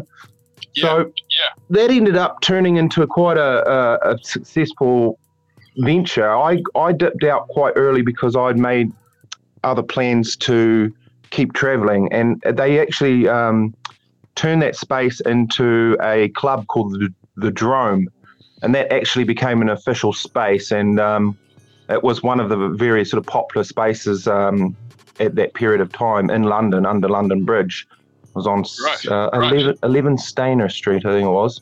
But yeah, so so that was very cool. Um, but I had kind of um, made a decision because I'd met, you know, I'd met a, a, a woman, as we do, um, in my travels, and she was from Canada, and she had gone home previously, and we'd stayed in touch. And I sort of thought to myself, well, look, things are going really well here, um, but if I kind of stay now, you know, maybe I won't make that move or seize the moment or, or sort of, you know, take that opportunity now while I'm I'm not, you know, while I'm young enough to do it and just move now and keep keep keep it rolling kind of thing.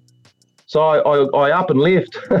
I um I sort of cashed out on all the projects, managed to put away a bit of money, and and then I, I came home for a quick visit to New Zealand to see my family and say hi to everyone, and then I I, I went off to Canada, and I sort of landed in. Um, in um, what was uh, Ottawa, which is the capital. Not not the most popular place that people would visit. Um, Vancouver, Toronto, Montreal, though, are probably the main uh, cities where you would go in Canada. But Ottawa is a, an interesting place, and um, I, you know, uh, that was where my partner was from at the time. So that was sort of the next sort of journey, and I met a, uh, I met a DJ there because obviously I was like, well, here, where's the, um, where's the music in in Ottawa? Because Ottawa is quite a well, it's it's a capital city, so you know what I mean. At that time, it was um, very you know financially based, uh, government based, you know, so quite a straight edged city. So things like dance music would be more associated with like Toronto and and Montreal. You know, they they would be where you would go if you wanted to hear some sort of cool underground uh, clubbing and and things like that. Whereas Ottawa was a little bit more um, you know straight edged so a lot of pubs and things like that, but not so many dance clubs. So yep. what ended up ha- yep. yep. So what ended up happening is I, I I just said bugger it one day and and I must be just asking some random people and they're like, oh well, the only place you get that kind of music is is over at this gay club. And I was like, oh okay. I was like, all right. And at, at the time, you know, I'd not had really that much experience with with with you know, coming from New Zealand. Um, and I just said, oh, well, bugger it, you know, let me go and see what it's like. Um, they said, uh, you know, there's some mixed crowd there, but it's predominantly a, a um, you know, a club, uh, a gay club for, for, for whatever intents and purposes. And um, I said, well, stuff it. And I went over and, and I just went through and had one of the best nights I've ever had, you know, like the DJ um, was amazing. It's a guy named Joe Juarez. And, uh, he's a pretty old school house DJ from from Canada, and and he's Mexican born, but he's been living in Canada most of his life. Pretty well known guy, and it was an amazing night. Um, I went home, didn't really meet the DJ or anything, and just sort of, you know, did my thing. The next couple of days, I was out in town, and I ran into this guy, and he remembered me from the night. And he's like, "Oh, hey, you know, I remember you. You were over at the dance club the other night." And I said, "Yeah, yeah, you were the DJ." And he said, "Yeah, hello, blah blah blah." And we ended up having a coffee together. And he's like talking to me. He's like, "What are you up to?" And I'm like, "Well, I've been, you know, running around looking for work and trying to figure out what's going on. I'm, so, I'm sort um, of here on a." Um, yep. What year is what it at this stage? stage? That would have been so 98 into 99. Um, so sort of 98, 99 was when I was in London. Um, very early, you know, late 97, early 98 was when I was in Mexico. Um, and then this would have been uh, 99 going into 2000. Yep. So, so yeah. So after meeting Joe, he said, well, hey, you know, maybe you want to sort of get involved helping me out. Um, you know, at the time I was on a, on a traveling visa, so I couldn't really, you know, work – legitimately. So I just sort of made an arrangement with him. He'll help me out, and I'll help him out a little bit, you know. And and um, and then I was undergoing the process of of getting a, a visa through a um, a company that I was at the time sort of working for during the day, and it was a uh, it was an, a, company called Alarm Bridge, which they did um, security systems like ADT and whatnot. But they were sort of taking their time at getting my visa, and so you know this was sort of just my fun side project. And he's like, yeah, you know, let's let's um, do some, you know, we'll, we'll, throw some events and whatnot. And he sounds like, you know, he liked my attitude and he liked the fact that I had a little bit of background in it. So we sort of started working together and throwing. Um, we kind of came up with this this idea called Feel It Fridays, and it was a house music underground house music event, and it was a an open event to to anyone of all all types. You know, gay, straight, purple, red black, it doesn't matter, you know. And that was our whole attitude that you know it's all about the music. And um, yeah, it did it did really well. Um, it became one of the most successful nights in in um, in Ottawa at the time. Um, yeah, we packed out the club, and and through that, I got a job at a at a club called Atomic, just sort of doing the lights and and doing lighting and lighting programming because I sort of learnt that as as a, a thing that I was sort of doing with Joe when we were doing our Fridays. at a club called Icon, and um, and then I got invited to another place to do lights, and then ended up doing lights behind some of the biggest DJs in the world at the time. You know, um, there was DJs like Richie Hawtin, um, John Acquaviva, um, David Morales. I mean, these are all the famous New York and Canadian, and and there was other in- international DJs. I mean, DJ Sneak, well, he's a Chicago DJ. There was a lot of Detroit, Chicago, New York DJs that would go up to that area. So that was amazing. I mean, that was uh, that was a you know sort of landed in a in a really unique spot there. It was sort of you know doing the lights behind these at the time the most sort of famous DJs of in the world for that kind of music. So um, that was really what kind of cracked the egg in, in, in terms of like me wanting to further my my interest in dance music.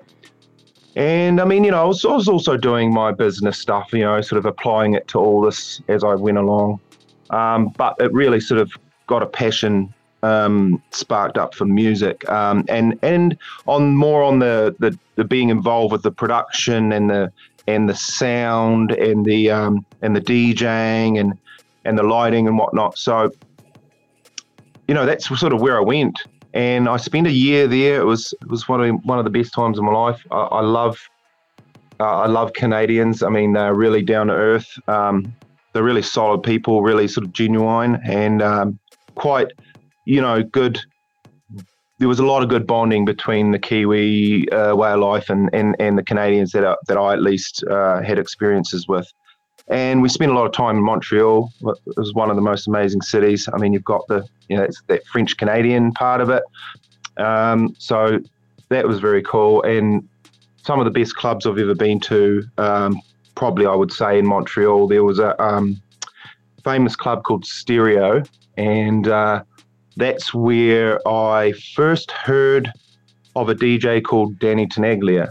Um, Danny Tenaglia is, in my mind, probably one of the best and most, I would say, even underrated, even though he's not underrated within the DJ scene. He is considered the DJ's DJ. So he's a very unique individual. Um, he's born and raised in Brooklyn, New York, and uh, started DJing very early, sort of 80s and, you know, disco, disco, roller disco stuff.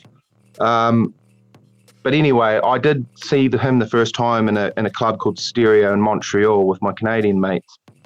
And um, that just blew my mind. I mean, I'm talking about a club that was in a uh, an old theatre. So the acoustics were amazing right from the get go. And then they'd gone in and they'd um, They'd also added acoustical baffling to the existing space. So there was like um, the walls were, were porous. It was like the walls had like holes, little holes, um, like boards with holes, you know, like in shops where you might put those little hangers on those boards with all those holes that you yep. can kind of hang yep. brackets and whatnot. Well, they'd kind of built out a club like that with like padding and, and acoustic absorption underneath all that stuff. Right. So right. Yeah, so they had these beautiful. I mean, at the time, it was the biggest speakers that I'd ever seen. I mean, you know, they're they're like sixteen foot towers of of speakers, and there was six of them located on the dance floor. They probably fit a thousand or two people in there, and it was just it was absolutely amazing. It was um it was actually a system designed by Angel Moraes, who is a New Yorker and he's a sound system builder. At that time, that was the system that was in stereo. It had a few changes over the years, but that that's always been a very famous um, club in the in the um, sort of underground house and techno world. So yeah, once I sort of you know sort of got the bug, I I was all go, and I ended up um, I ended up actually getting removed from Canada long story short is that the company that I had been working for, um, Alarm Bridge, who had been putting in my application, well, they had kind of tried to pull a fast one on me, and they hadn't really put in an application. That, you know, trying to get me to go out and work, and they weren't really following through on their due diligence in terms of getting me a visa. So what ended up happening is um, yeah, so, so they sort of came to me and said, oh, you know, gave me a few excuses, this and that, the next thing. But at the end of the day, um, I'd already sort of been working for them. Um, yeah, yeah, yeah, yeah. You know, and it sort of got to that point. Now, I don't know if it was if it was really that really wasn't the reason why I was um, asked to leave or violated my visa. Um, funnily enough, when I went to my extension interview, I um, they asked me a few questions, and and my partner at the time, she was just out in the waiting area, and they were like, "Oh, who's that?" And I was, "Oh, that's my girlfriend." And they're like, "Oh, your girlfriend? Where's she from?" "Oh, she's from Quebec." "Oh, really? So she's Canadian citizen?" "Oh, yeah, yeah, no, she's Canadian citizen." "Oh, well, crikey, that that voids your visa."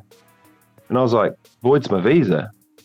Like, well, yes, because you can't have any reason or attachment to any reason why you would want to stay on, you know, above and beyond a tourist oh, wow. visa. Oh wow. And I was just like, what? And no shit, like that was just sort of that was a that was a that blew my mind. You know, it was sort of like I get it, I get the logic behind it, but you know, the uh, yeah, it was a pretty tough one. So they gave me literally like five days to pack my bags and leave. Um, that was a bit of a tough moment, you know. Um, I was really, really sort of starting to fit into that that position where I was in that place, and I had a good thing going for me and a good relationship, and yeah, and that's what um, ended up leading me to New York. Um, literally from Ottawa, one of the closest buses out of there would be to go out into America and go in the bus to New York, you know. Mhm. Um, and at the time, I had a cousin that was uh, a nanny. She was a nanny for a for a, a American family over in, in in Connecticut, close to New York. So I said, well, I don't really have an option. I kind of had to feel out in the family of like what to do, and they said, well, go get on this bus, take your stuff, and let's figure it out. And I'll go get a visa to get back into Canada. So that's what I did. Jumped on a bus, um, went to, went to New York. You know, got in on a on a visitor's visa to the US, and then started the process of you know trying to get my visa to go back into Canada. Well, that ended up being an absolute nightmare because you know once you have got a, a sort of like a I guess an X on your record, so they sort of marked it that I overstayed my visa because what ended up happening is when I left, they gave me this piece of paper and they said, make sure you hand this in at the border. And I said, yeah, okay. And that's a record of me leaving. Now, if I really wanted to argue it, I could go back and show passport. There's got to be data um, on the American side that I came in at that time. Um, but the piece of paper, I ended up giving it to the American um, consulate or the, the American um, border because when the bus goes out of Canada, it doesn't stop at the Canadian border. It just goes straight into the American one and drives sort of half a K through and just stops you to start getting processed. So I, I gave the piece of paper to these um, Americans and they sort of looked at me and said, oh, well, why, you know, whatever, and just sort of threw it to the side. I thought that's who I was supposed to give it to. After finding out, I wasn't supposed to give it to them. It was supposed to go to the Canadian one to show that I'd left. So it was a bit of a yeah, it was a bit of a frustrating situation to say the least. Um, so that caused a lot of headaches. I did try and get back into Canada by just going up on a bus, and they literally like denied me access and made me sit on like a concrete floor for ten hours um, until my uh, partner at the time came and picked me up. Um, but yeah, after that, I sort of said, well, flag it, you know, I better think of other things to do. So I ended up um, staying in New York and um, and ended up getting a job at a record company. so so things sort of worked out. Yeah, and then I got got a job with a, a company called Satellite Records, and Satellite Records at the time was the largest online dance music retailer, uh, pretty much in the world, and it was out of um, it was out of New York, it was out of Manhattan. So yeah, one thing led to an next, and I sort of got a job there, and um, yeah, they actually sponsored me and got me a visa for the US, and that's how I got my uh, work status in the US. They actually did a sponsorship, um, being that I'm from New Zealand and uh, have a unique knowledge of the Australasian dance music and the, also the the knowledge of Canada and other places that I um, had, it, it it was a valid reason for them to hire me as their uh, market research analyst and marketing manager. So I got approval for that.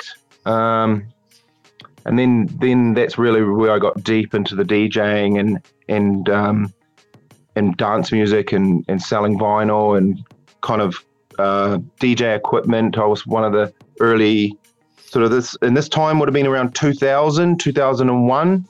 You know what I mean? And then I sort of stayed with them right up until about 2003 when they started to like slow down because of, um, oh no, actually, would have been longer because 9, 9 11 was in 2001, right? When the Twin Towers crashed. I believe so, right? Yeah, so that's so 9 11, 2001. I've been working at Satellite for probably about a year or a little bit less. That that was one of the that was one of the turning points in in dance music, and not only in dance music, but also in in the turning points between DJs playing vinyl records and DJs playing MP3s or, or off USB sticks or CDs. Because basically, what happened is it had already been brewing. Um, you know, there was already people starting to play on non um, vinyl formats, you know, like CDs and whatnot. And we marketed and promoted CDs like Sasha and other DJs, John Digweed and a few things. But that 9 11 was really the, the turning point when it came to, to vinyl switching over to to MP3s, especially in New York. And I think that trickled down to the rest of the world because what happened is all the vinyl retailers all around the world, they were quite dependent on record stores like Satellite. We had three or four stores in the US and a huge online business, and we were selling thousands and thousands of records. So what ended up happening is they shut down over like a course of months because of 9/11. And then it was just a steamrolling effect of the distributors and then money not getting paid and then basically debt and then not being able to access vinyl. So DJs were kind of forced into seeking other mediums of, of how to get their music. Wow. Even wow. though it was, Wow. yeah, it was all, yeah, go crazy, ahead. almost like um, where we are today with this pandemic, sort of cutting off the supply chain, forcing people into a different way of doing commerce. Um, very interesting. Interesting. Absolutely. I mean, I think if we look at history, you know, th- th- th- there's there's moments like these that you'll see that that kind of almost they they don't they sort of create a change. It's like the, it's it's a change that's already brewing. It's like things that are bubbling underneath the surface, you know. But but like a thing like a pandemic or like a like a thing like 9/11 or or like we had a blackout there in New York for a whole week at one time or or or you know what I mean like a, like a huge flood Turning or, or yeah, a turning point. And I think you're right. That's sort of where we are in the world in a much larger way than 9/11. I mean, because the pandemic is, is just a global phenomenon. It's just it's on another level, but it's definitely creating these turning points in so many facets of life, and and the way we live, and the way we think, and also within commerce as well. Um, but yeah, that that was a big part of of that change, and at that at that point in time, I sort of rode that wave in a way because I sort of thought to myself, well, there's not a lot of there's not a lot of money left in the vinyl at the moment. That was a dying like market. Yeah. So, but people were getting into DJing in the digital realm, and I thought, well, let me go into DJ equipment.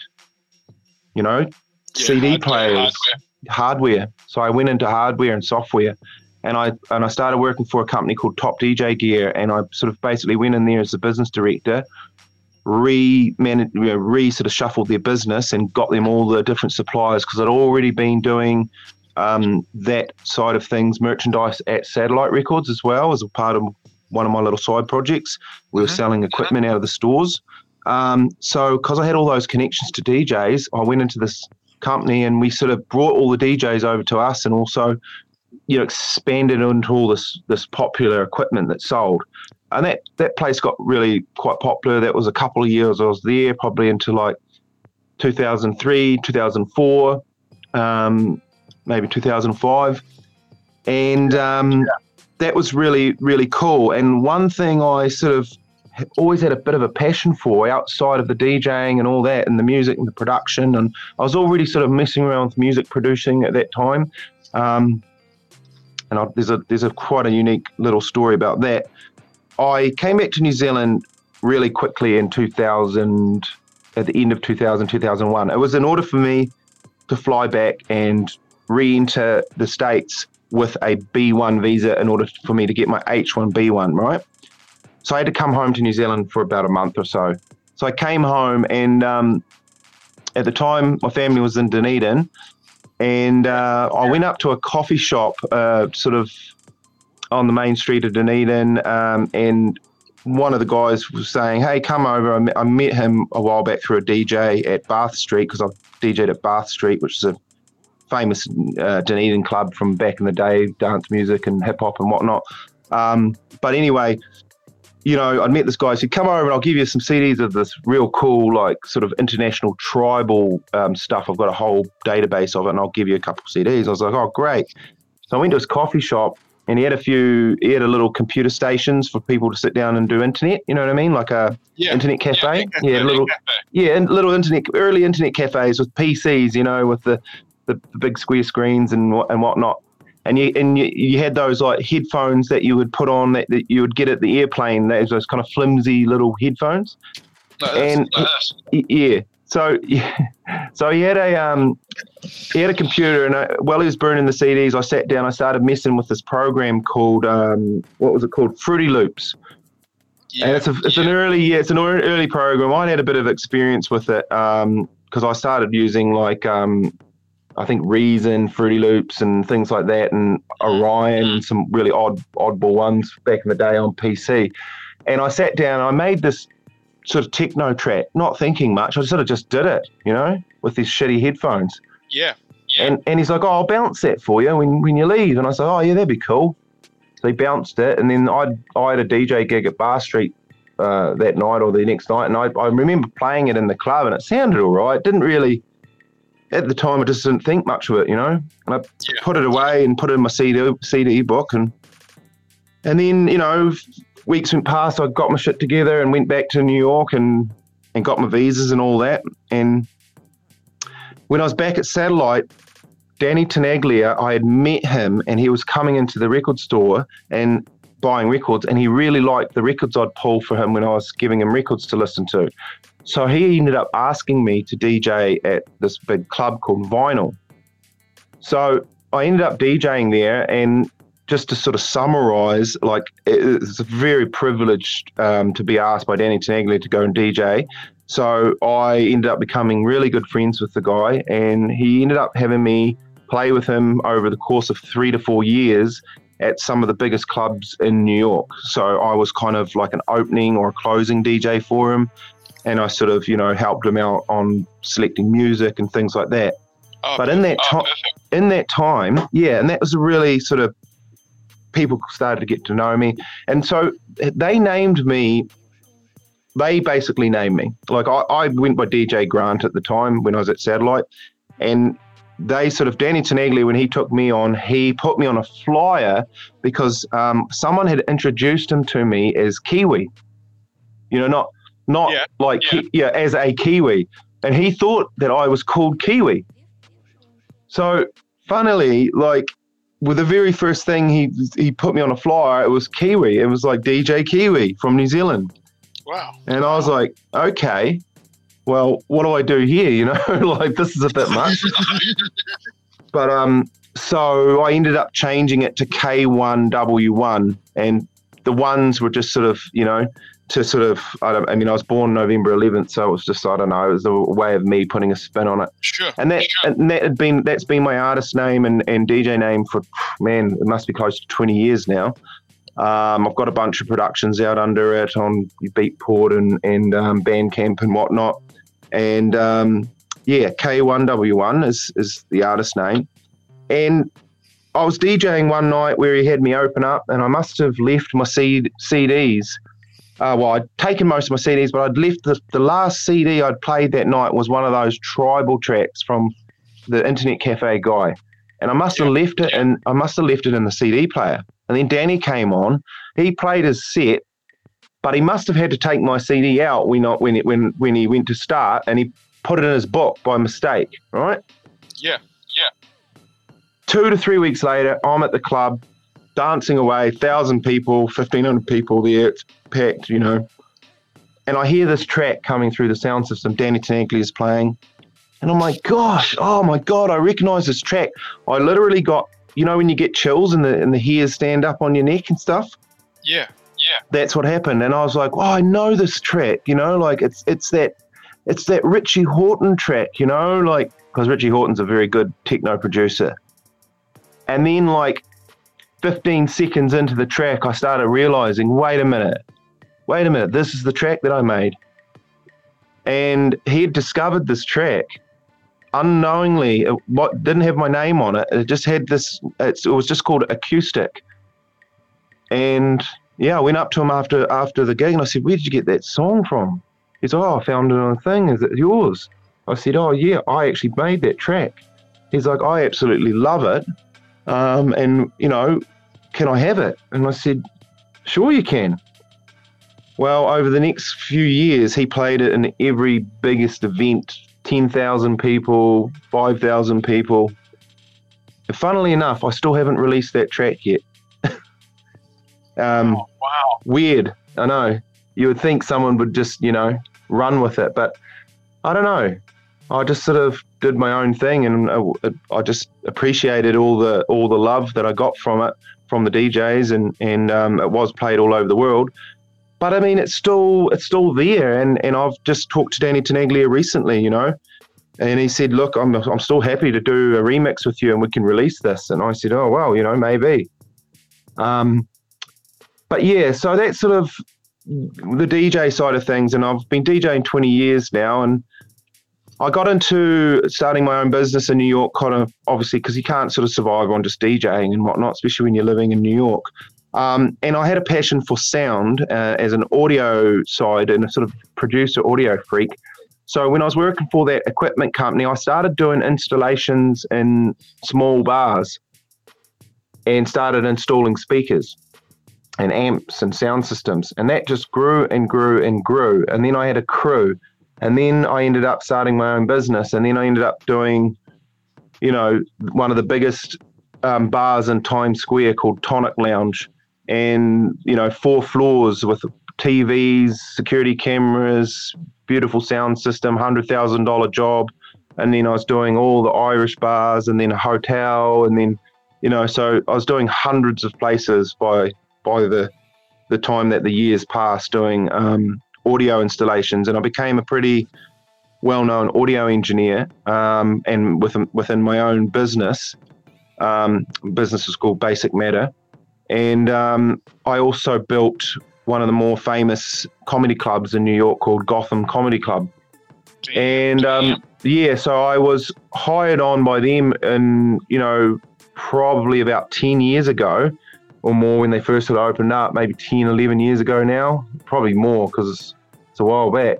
But the owner, Chris Mazzilli, he became a very good friend of mine, and um, they started doing HBO and um, AXS TV and and uh, virtual VR and all these kind of like offshoots of of um, of HBO once they'd sort of done HBO. So I ended up working in television doing audio engineering for um, for that, and that got me into a whole lot of other stuff, which was um, working for like NFL, working for NBA. I worked um, for the D League, and we did a, um, a series of, of D League events where we we um, put it online. It was an online recording, but I did all the audio engineering and work with TriCasters and and all that kind of video stuff. So yeah, it was it's really cool working in the TV and production side of things and sort of seeing cool things happen. I mean, Jerry Seinfeld walked in one day and did a did a like you know just a off the cuff set at one of the comedy clubs. Um, I got to to meet a lot of uh, cool actors and like guys like Steve O and and uh, uh, Cheech and Chong. Um, who else? Oh gosh, um, Pamela Anderson. Pamela Anderson is actually a lot smarter than she's been portrayed over the years. Um, she was a very good host on one of the one of the um, AXS TV live at Gotham shows. Um, but yeah, that so that sort of all really grew my interest for um, audio engineering, and then lo and behold, in 2011, I had a car accident, and um, just out of the blue, um, there was a there was a bit of a construction on a bridge, and um, when I'd exited the bridge, um, something must have happened. Whether the car had a pothole or or something, I don't have a memory of it because I was unconscious for for quite a few days. Um, but unfortunately, in that accident, I ended up losing my left arm um, due to just what happened, the position of it, whatever it may be, the condition of me when I went into hospital, and they decided to save my life. They would uh, amputate my arm and give me the best chance, you know. Yes. So yes. it was it was a crazy thing. It was like a strike of lightning, you know. It was just like something that you'd never expect. And I mean, you know, growing up in New Zealand, I'm a pretty confident driver. Um, you know, not overconfident, but confident and, and also quite defensive and quite a uh, practical driver. You know what I mean? Like I don't don't tend to take too much risk. Um, but what ended up happening is I had my accident. I was there in hospital for a month. Well, in the course of that month, only a week later after my accident, another accident happened, and that accident was the same result. The guy lost his left arm. And then one week later, another accident. Luckily, those people in that car got away with just a few injuries. And then one week later, another accident, and it was an off duty police officer who passed away. So it was a pretty big thing. And, um, you know, for four accidents to happen in one spot in one month because of construction, and um, this is construction company called Trump Construction, who worked with the city of New York and we all know who who Trump Construction. Yeah. So that was a bit of a, a crazy moment because there I am in 2011. I'm only 30 odd. Can't even remember. I can't do the math right now. But I'm at the prime, you know, prime in my life. Everything's going amazing. I'm doing installs all over, DJing all over the world, you know, sort of New York and the US, Miami, you know, Chicago, LA. And then boom, I'm in hospital for a month in the head trauma unit um, pretty pretty crazy and and and numbing and and sort of grounding as well. You know, um, when something like that happens yeah. in, in your life and you wake up and the first thing you know someone said is, "Oh, you've had an accident and you've lost your arm." It's a pretty uh, pretty sobering moment. You know, you. I think the first thing sort of went through my mind as well. Who else is everyone okay? And and like you know, and then you start thinking of all the things that you you're going to possibly not be able to do. You know, yeah, like all those yeah. things. Like, am I going to be able to drive a car? Am I going to be able to drive a manual? Am I going to be able to go surfing again? Am I going to be able to ride a bike? Write my name, like, gee, you know, it just rushes through you, and you sort of blows you away. But then you sort of sit there and you're like, "Wow, I'm alive." You know, they're like, "Mate, you were literally dead." So just thank your lucky stars, and I'm like, "Well, I, I honestly do," and and um, so after a month of rehabilitation, I got out, and I'll tell you what, it was it was it was a crazy moment when I walked out of that hospital, and I walked down the street, and it was the first time I'd really sort of been in public alone, um, you know, missing my arm, and it, it is something weird. It's it's when you've when you've grown up with it, it's weird to lose it. You know what I mean? Maybe if you're born like that, it's different. It's like uh, you know, I I sort of make the the call. Well, I don't say it is like it is, but it but similar to I would say losing a, a baby or a child or something that was a part of you. You know what I mean? Yeah. Because yeah. it was a part of you. It was a part of your physical genetics or whatever. So there's this sort of feeling of loss. And um, but I did walk down the street that day, and, one thing I did notice, and that stuck with me, and it still sticks with me today, is when I walked down that street, I was so happy to be out of hospital. And I was so happy to be able to walk down the street and breathe in fresh air. And even though I was missing an arm, I was standing up straight, looking straight ahead, and I had a smile on my face. And the one thing I noticed is everyone walking towards me had their head down and was frowning, you know? And I just thought to myself, guys, you've got nothing to be, you know, like, yeah, you might think you've got problems, but you know what? You got your both arms and you got both legs, and you should put your head up and smile because Jesus Christ, you know what I mean? You just got to be grateful for what we have in life. And um, Yeah. and yeah, that Yeah. did stick with me, you know, and I, I do carry that attitude, and and it does, you know, a lot of people have given me um, you know, sort of praise on like helping them to feel better in terms of rubbing that sort of attitude of, you know, it, shit can get a lot worse, you know. So um, I do try to, yeah. So that was a bit of a setback, um, and then, you know, typical Kiwi attitude. I just got back on with it. I, I, I had spent a month or two collecting my thoughts and sort of gaining a bit of weight because I lost a bit of weight when I was in hospital, and I said, screw it. I'm going to keep DJing. I'm going to keep running my business. I'm going to go even harder. And that's what I did. I mean, for the next years until 2020, what was 2020 is when I, no, 2019. Shit, how long have I been back in New Zealand? Like two years. yeah. We've So I came on back. screen. Go ahead. Can you see that on the screen there? What is it? It's from It's Oliver from Finlay Oliver Finlay I'm just going to mute you briefly. Yeah, so it's from Oliver Finlay Strip. Uh, Smithy actually he's enjoying it. He, lo- he said he loves Fruity Loops. He reckons uh, Pam is genuine, and he said that you've um, you've got an amazing life story. And then he asks, when you dream, do you have it again? I believe he's referring to your left arm. I'm just going to unmute you now.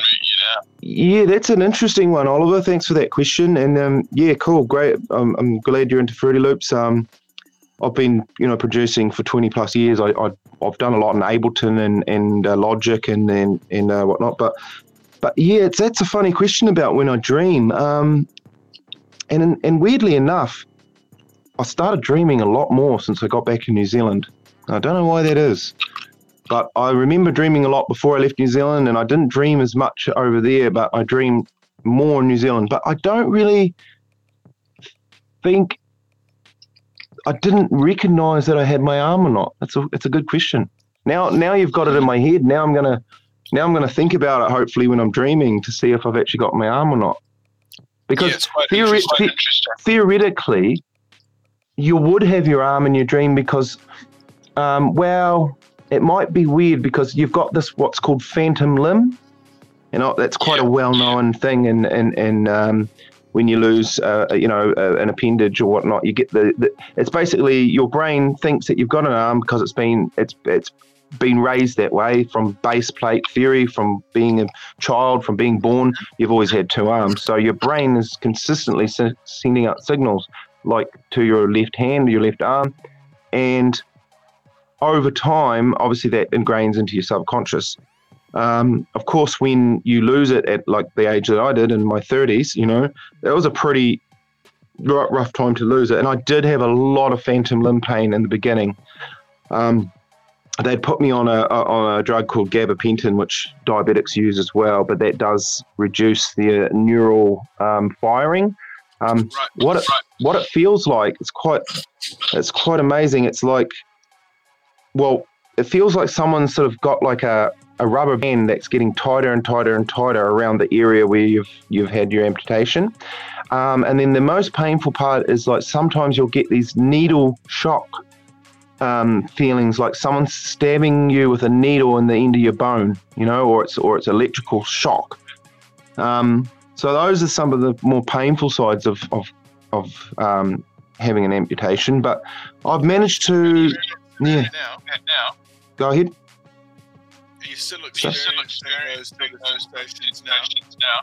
I am a little bit. Yeah, um, I'm still experiencing them, but by far a lot less, and a lot less in in many ways because I also literally got off any drug that would inhibit those those neural um, impulses. Because of course, people, most people just take the medication and and and that's it. It numbs it, you know. But I started realizing that the medication it's it's not good to be processing stuff, you know, all the time. So I started mm. reducing it, reducing it, reducing it, and I started trying to be more mentally strong at dealing with pain. And I think the best painkiller that you've got is your own brain. And it sounds contradictory, but like when you allow the pain to exist, your brain finds a way to forget about it. Yeah, it, it can yeah, sort of almost turn almost background noise. Background noise That's what it does, and that's one of the best painkillers that your body actually has. And and one of the, th- the things that I will will always sort of be an advocate for, and especially people that get become very addicted to painkillers, and there's a lot of people out there. There's a lot of people out there, and they just don't know how to deal with their pain. You know, and it's hard. I'm not saying it's easy. It's not easy, but when you break through when you break through that barrier of pain level, it, it becomes so much better. Like your your body is able to control that pain so much more effectively than the drugs. Yeah, yeah, yeah. Right. Yeah. The Pretty- almost creates this false sense of security that you become reliant upon. And then it Exactly. causes a sort of uh, cascading effect where you become yeah as you rely on it then other things happen like the kidneys and um, all the rest of the systems all the side effects and yeah being able to live um, in a more accepting way of who you've become and what what uh, where your electrons fire. And as you say you come from a music background so i guess background noise or um, yeah there's a bit bit of distortion or something. No, no, very, very much so, and and I think as well you've got you've got kind of gained control back again, and I think um, gaining that mental control, gaining that physical control, gaining that spiritual control, that is it's so empowering, and and and you know it really does give you something back. Um, that that um, being on a having to to uh, you know numb yourself with drugs and things um, or or anything sort of external um, Yeah. and it really does it does show you the power of the mind body and spirit you know um, and that's yeah yeah that's it's a very cool experience. And I, I obviously um, you know have some learn learned abilities from that from from going through the things that have gone through the experiences and within the music industry.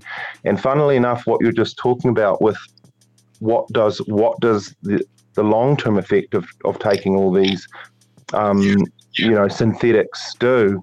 Well and I can't we can't really pin it down but when I came back to New Zealand um, a couple of years ago um, I went and got a checkup and lo and behold at, at my age at that time which was only in my what was about 42 um, or 43 we discovered that I had a um, cancerous tumor in my bowel.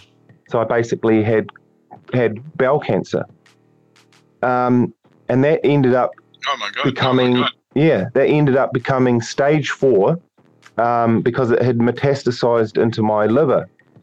Um, so really, really quickly, and I'll, I'll be absolutely honest, I was absolutely amazed and and and very, very lucky to be here in New Zealand and be here in Christchurch with the with the surgeons and the the quality of the the people and the speed of the process. Because if it wasn't for that, I don't think I'd be alive at this very moment. Um, they got in there and they said, "Hey, mate, you're young. You're too young to be having this. Um, let's get it out, and we'll just operate." So about a year ago, I had a full body. I don't know what the word for it was, would be called dissection, where they opened me up literally from my breastplate. Yeah, my breastplate down to my down to my pelvic region. Um, they basically opened me up and removed seventy percent of my liver and um, a good portion of my lower bowel. Um, was very very lucky, uh, very lucky to still be in pretty good physical shape after an operation like that, and still be able to function somewhat normally. You know what I mean? Um, and they did get all the cancer out, and yes, it's been a sort of a year's healing, but I'm I'm 100% good, and my blood work came back, and it was perfect. It was better than normal, and liver function's better than normal. Yeah. So, yeah, mate, I keep getting throwing these curveballs, um, but I I don't know. I think it's just it's a part of learning and it's a part of evolving and it's a part of my journey, you know. Um, Mm. and it's it's all going to help me, I think, in the long run, be the best I can be, you know. Um, yeah, but yeah, I don't know. They didn't say, say that again. Quite remarkable. remarkable. Yeah, it is. It's remarkable in the fact that I'm still alive. It's it's interesting and like trying to think, well, why, what what you know, what reasons? And they were trying to say, well, uh, oh, maybe it's hereditary. And my dad actually did have bowel cancer when he was in his fifties. So they did all the mm. they did all the genome sequencing and, and genetic sequencing, and they came back and said it's not it's not hereditary. It's not related to genes. Your mm. bowel cancer was completely environmental. And I've, I've never been a person to have a I didn't drink, you know. I've never really been a big drinker um, in my years of doing all this stuff. No. I mean, I've had my I, I've had my my fun here and there, but nothing really too consistent. So I tried to treat myself pretty healthy, but it's just a baffling thing. This cancer, eh? Yeah, so Yeah. in 2011, until now, Now, how many years are you on your medication for, for your pain? Well, yeah, that's it. You know, I was on that gabapentin in quite high doses from 2011 through until this year, and this is this year. I, you know, the doctors they were saying, "Oh no, it's all good. It doesn't do anything. It doesn't affect you. This, that, the next thing." But, but I've I've cut it down to literally. I was on something like 3,600 milligrams, which is the maximum dose. I'm pretty pretty large person. You know, six foot four, um, 100 kgs. But um, you know, I was on like the highest dose recommended by the doctors, and now I'm down to literally like nothing, like 400 milligrams over 24 hours, which is the, How the many, minimum how many pretty are much. you taking a day? Oh well, if I was, I was taking what I would have taken 3,600, so that's um, that's what four, four, eight, so that's four pills. It's 16, so I'd be four pills in the morning and like four pills at night. Let's say, or you know what I mean, something around there, which was Yeah, well, that a lot. crazy, right?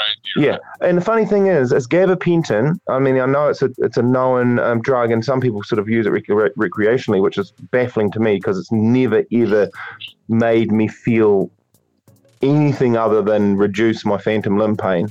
You know, maybe because I have that phantom limb pain and nerve damage, it just reacts with me on only that level. But but yeah, um, I noticed when I cut off it, um, I got less pain in general, and I lost probably 10 kgs. yeah, it's crazy. Yeah, and a lot of a lot of diabetic women are on it, and you know it, it's tough for them because they put on weight, and then they get that, and then it makes them depressed, and then they're on the gabapentins, and then they're on more, and then they're wondering why they can't lose weight, and then you know it's a snowball. It's a, it's a catch twenty two. You know, if they fight through that pain and let their body heal, and they just get through it, the body just takes care of it, and it will start doing the things that it should do. It'll drop the weight. It'll get you healthier, and you'll feel better mentally. You know, your your brain will start to function again properly. Because I'll tell you what, mental health is a is a real it's a real thing these days, and I see it. Uh, coming back to New Zealand was was shocking, um, and not to say it's not bad over in the states because it is, but man. Yeah, I mean, I don't know what it is with with New Zealand, uh, but it was definitely something I've noticed that the, the men and, and women here they, they tend to uh, yeah, the, they battle mentally. And I'm, I mean, look, there's probably a lot of people that haven't left and sort of haven't developed that um, those different sort of connections, you know, and, and sort of get themselves into a bit of a dark place. Um, I don't know if it's just Christchurch. I think a big part of it could actually be almost like um, I'm just going to check my audio levels here. It might be almost like this global isolation sort of thing. There's like a bunch of people that um, haven't sort of experienced the world on other cultures and only know of it secondhand. Um, and then there's the other aspect that people will, some have recited the fact that they'll probably never leave the island again, and some that will believe that they may never leave the island ever in the future. So it might be this sort of small island syndrome of uh, I'm on an atoll at the bottom of the world. Yeah, that's that's very true. I think that's very true in respect to New Zealand and, and, and some of that in, entrenched uh, subconscious, you know, uh, mental behaviour. Um, and, and you're right, yes. And I think uh, you, you the re- one thing that really sort of makes me think um, that's a very valid reason is is look at what lockdown's done. You know, lockdowns created even more pressure on people globally. You know, you're seeing, you know, increased rates of mental uh, health, you know, issues and and possibly suicides. I don't know the exact numbers and if that is a, a fact, but um, but you know, just just look at look at your local neighbours, look at your friends, look at your family. You lock people down for for for three weeks, two weeks, one week, even. People start losing it. You know, it's, it's interesting. You yeah, there? absolutely, bro. Absolutely, bro. Yep. I just checked. I just checked you on mute. Like it's kind of crazy. I mean, out West Auckland in New Lynn, they had that guy that sort of went berserk about a month or two ago in the in the supermarket with a with a kitchen knife, um, and I mean that was I'm pretty sure that was during the at the beginning of the freaking lockdown. Pretty sure it was, um, and um, and then they've had a few um, shoot 'em ups. they've um, had a few gun battles around the place and this and that, which is a bit um, a bit much. I mean, it's all well and good if you're watching a sort of a hip hop music video or something, you know, but um, it all gets a bit close to home and. Um, yeah, and I mean that police helicopters out every night, and you know, crime's at an all-time high, and apparently the inner city is like New York in the 1980s, mate. So I mean, maybe give it 20 years, and it might might be like old New York. I don't know, man. It's it's getting wild, but um, we're going to bring in our uh, our other callers, our other um, guests here, and just due to um, echoing, we're going to keep you muted for now. Or, or, did you want to comment on any of that statement I just made? made? Yeah, yeah, no, you're right. Um, yeah, just to sort of sum sum it up. Yep, that, that's very true. That sounds that sounds cool actually, because Auckland in that time was was really cool and very artistic. And in times of, of tough times like that, uh, art and music really does shine. So, um, in, in summary, I think you know all these experiences just sort of set me up for my time in New Zealand now to to really sort of hunker down and do my art uh, produce music and, and get involved with the DJing and as well and bringing all the skills that I've learnt overseas and bringing them back home and and and and giving those and passing those skills on, you know, um, to to the youth of, of this country. So, yeah, I think even though those th- times are tough, there's also a silver lining, you know, and it's and it's all about our attitude. So, Absolutely, time to absolutely. to man okay, up. Okay, we're go to Selena, Spain. Selena, you got a question there? I've got um, our guest Grant on mute. Yeah, I want to invite Grant. I want to invite Grant back to DJ a few tunes next time. Oh heck yeah! Yeah, that's going to be perfect. Um, did you have a question, or did you want to talk to him about what tunes you would DJ or something like that? No, no, no, no, because I know I know Grant's style, and I know he's a great producer, and he works very hard, and um, yeah, I know he puts a lot of effort and um, care into what he does, and uh, I just think, yeah, I think Grant is just a real honor to have you here tonight. Just awesome. Oh, yeah. You know, I just contacted him this afternoon, so yeah, I just thought yeah, he's got so many stories, and he's just yeah. Just, this show goes great. down as one of those sort of like um, one of those um, real important shows in the history of the yeah the podcast. I reckon there's three that stand out for me. Yep. The first one is when um, Thane interviewed Kelly Tarlton's daughter. Yeah, that was amazing. And yeah. that was a huge show. And yep. then, of course, the one that we did, um, I think it was last week, the MH370, where we had an interview with yeah. the, the expert. And what the hell happened to Littler, though? What, where's, where, where's Littler? He's out um, getting the lit, getting lit. Yeah, they have to learn. I, have got a couple of questions to ask to the yeah, perfect. DJ floor is yours. So you got a Sunday afternoon. It's about 4 p.m. on a yep. Sunday afternoon in a club. What are you going to play? Okay, that's a that's a pretty good one. Um, Well, that you- that that's you know that as a DJ, one thing that you got to learn is that you never pre- prepare um, for anything. you do your preparation. Obviously, you, you got to know your music, and you got to sort of you got to have a passion for it. Um, one thing I learned really early days was when I was really keen and really into it was you know I'd, I'd prepare sets and I'd, I'd I'd think about the club and like you know where I'm going and and I'd turn up with all my set planned out and everything, and it would just turn into shit because it was it, you can't plan for people. Um, People are so random, you know. So like, I could turn up to a, a, a Sunday four o'clock afternoon gig. If it was in New York and it was within the underground scene, I, I could throw down like the hardest techno, and it would absolutely smash the party and would go off, you know. I could turn up in New Zealand and throw down like classic. Uh, Did you ever you have know- a? Did you ever have a set where like every Saturday or every Sunday you're playing at the same club? yeah, I have. I've had residencies. Yeah.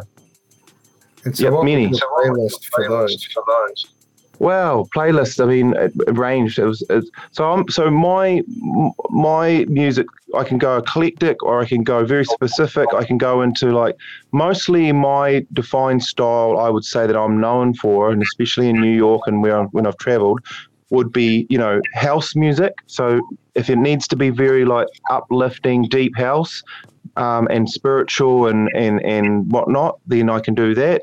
And then into sort of very funky or party house or disco or like more like, um, you know, more house house, which is kind of like, you know, the, the whole sort of bringing the world together. There's so many different genres of house. There's so many genres. I mean, I can play a set of hip hop as well if you want. Um, Old, yeah, old school hip hop. No, if, if, if you no seriously, if, if you give us your old school hip hop, what's what's your top five tunes that you're gonna play? Oh, top five. Oh, well, top five would probably be stuff like, um, Okay. I don't know. Uh, Well, like, I wouldn't really give you specific names. I sort of say like artists, like, I'd say like Biggie, Smalls. Um, I'll probably throw in a bit of, because I'm from a, from a Kiwi, I'd probably put in some like, um, Scribe. yeah, yeah, that kind of, some Sublime. I would mix it up. Sublime, which is not Well, really how, hip how does that how does that work in America? Like, how do they react to um, Kiwi music? Yeah, well, I've got a huge database, and and and um, so I would I would actually play those kind of styles of sets at bars and stuff because not only did I play at clubs, um, I would also uh, play at bars and and, and, and and like Irish pubs and whatnot. So you you go play those kind of places, and it's just like your stereotypical New Zealand pub. You know what I mean? Where it's like a jukebox, and then they turn it off, and a DJ starts up, and it's like, you know, we're all drunk and let's have a good time and let's you know have play a mixture of music so so um yeah i'd play many sets Is- uh, is sets like that any- Is, is there any tune or anything you're like, oh shit, everything's going wrong? Because for me, it's like if I was a DJ and the whole gig was going wrong and it was a hip hop crowd, I would go, okay, I'm going to play Luniz. I got five on it. um yeah i mean I would, you know, because I don't, I haven't really, I haven't done like, I wouldn't specifically put myself in a hip hop crowd in New York because I'm smarter than that, and I know that where where my skill set is. Um, whereas like where I, where I would play sort of mixed music would be a bit more of a general crowd, so I never really had that problem. But if I translate that what you're saying into my specific genres that I'm uh, that I'm really good at at terms of those events where it's like real hardcore house heads, you know what I mean? And they're like, it's not going well. What track would I play? You know what I mean?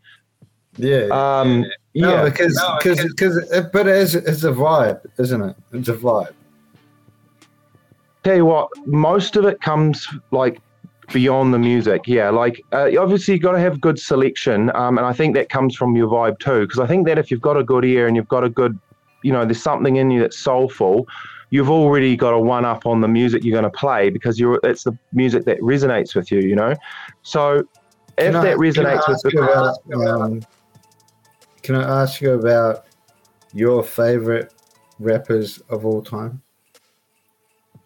My favorite would probably be like, I mean, just because I, I sort of lived in Brooklyn and I kind of lived just down the road from where Biggie Smalls grew up and pretty much did all the thing. He he's one of my favorites for sure. I, I can't not be because that's sort of where I spent I don't know, 10, 15 years. You know what I mean? Um, obviously, I, I like Tupac. I, I like, um, you know, I like, like, I, I got to give respect to like bands like Run DMC and, and people like Dr. Dre. Um, I love Tribe Called Quest. That's a different kind of style. Um, what else? Um, So, so do you do you rate do you rate Bone Thugs and Harmony? Yeah, I, I would still, I would still rate them because I'm, I'm, yeah, I, I, yeah, I think there's amazing music that was produced by them. I mean, like it's all got its moment. You know what I mean? Like when people sort of ask me about music and, and specifically, it's it's really hard to answer that because when you've when you've been involved around music and when you've been involved around so many different styles of music and and been giving it to people and working in record stores your whole you know your whole life and producing and whatnot it, it's so hard to sort of give too much sort of of biasness to any one thing or any sort of like you know what i mean? Like what what might resonate with me might totally be different with what resonates with you but what brings together my, is that my favorite rap group of all time is Bone Thugs and Harmony. That's that's why I asked you the question because they're they are I think they're the best. pretty sure Um, there's a track that I want to remix of theirs. I'm just kind of, it's just, I've lost But it they the top of my head. they've they've done songs with Biggie and Tupac. Yep.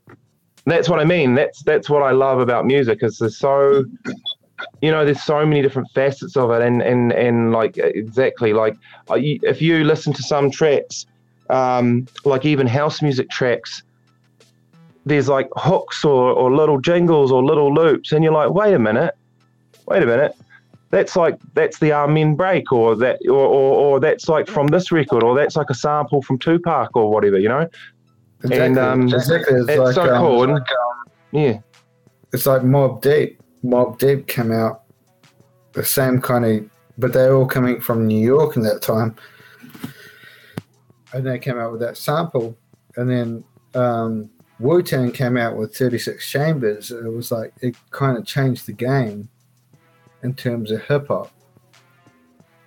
hey, you know, like in New Zealand, like you know, Cypress Hill, and that was like sort of like those. Those are sort of, I guess, some of the the groups that sort of got me Oh, into Cypress- that style of Cypress Hill, music. like- Cypress Hill, like White Sunday. hmm We ain't going out like that. Can I just intervene for one second? 1993 in terms of music and because I'm a big basketball cards guy because I'll just bring it back up here the Reggie Miller that's the same year 1993 um, basketball I've got to. Um, I'll just. I'll just hold you there, mate. I'll just hold you there. Thank you very much. Um, Selena, you had um, you wanted to pop in. You had something to to discuss. Oh, well, Grant was talking about not having any bias towards any style of music, and um, for me, um, last night and this morning, I was listening to. This is like I listen to a little bit of classical sometimes, and Debussy or um, like Beethoven. I like um, what's his name? I can't remember right now, but um, yeah, just some of those Vivaldi. gen- geniuses. Yeah, Vival- geniuses. It starts with uh, S C S uh, S C H. I can't quite. Um, but anyway, Debussy. Okay, Yeah. so um, so you're saying, um, did you have a specific question or any? Uh, No, what I was going to say is, um, Grant, do you listen to different styles of music when, you know, different times of day, when you're feeling different things? You know, it can't always be up. It's impossible. It's impossible to be up all the time. So I just think, you know, just Okay, let's pose that question to Grant. Here we go. Here's Grant. Here's Grant. Yeah, thanks, Selena. That's a that's a really good question. Um, absolutely. Like even even when I was heavily heavily involved in dance music, I mean, like you said, you just can't. And I'll I'll, t- I'll tell you what, I probably did listen to dance music constantly for probably years at, without too much other music, and you kind of put your set your head kind of goes into a bit of a hole, you know. But um, as I've got more mature and as I've become a better producer and I've spent more time producing with different artists and different genres, it, it, it just it just comes naturally. If you have a passion for music, I've always sort of had a passion for music ever since I was a kid. You know, when I'm, my dad, I mean, literally some of the first gifts I can remember, other than toys, was the ones that really stuck with me was like when I got my first record. You know, like I think it was like Madonna, like a Virgin, or, or Dire Straits, Brothers in Arms. You know, my dad Yeah. my mum bought, bought Oh, yeah, exactly. That like when- then when I was like, you know, that young, when those records come out, that was all I cared about. Yeah, Milli Vanilli and shit. Um, Look, um, look, so look, look, Yeah. London grammar. Little, yeah, so so I, I had all types of music, and, and like you said, you're right. Like I'll be sometimes I'll click through the radio station while I'm driving around. uh, Even New York, we used to do it all the time when we were on our missions picking up sound systems. We'd drive around with the jazz station on, or or the or the or the classic station on, or like you know. And there's nothing better than like driving around New York with like classic jazz going on in the in the van where you guys are like. Everyone's on the go, you know. It's just like do do do do do do do do do do do do do so do. groovy. I mean, it, Yeah. it's so cool. Um, and then you know, I like I'll drive around New Zealand here, and, and one of the cars I've got doesn't have an aux in, and I'll just flick it onto cool radio stations or whatever. Just randomly go through until I hear good music, and it could be a bit of like, you know, new school rap and trap and things like that, funky stuff, and then it might be some real sort of underground. I mean, the other day I think it was, it was on RDU. And it was just at night, and I was like listening to like real good underground techno. I was like, "Wow, this is like actually amazing! Like this Not could just be in a club in New York." music on RDU. Oh, yes. well, yeah, that too. Like, there's been times that I'll, I listen to that. I'll, you know, times I'm listening to the cheesy stuff that everyone's singing along to. You know what I mean? I what, mean- about- what about- Pulzar? Pulzar I've, you know what? It's funny because Andy and I have talked. Yeah. And he's like, "Oh, I've got to get you on. I've got to get." You on. I was like, "Oh yeah, let's meet up for dinner and stuff." Yeah, no, let's meet up for dinner. And you know how it is, it's like trying to chase down like the, you know, like like an invisible man or something.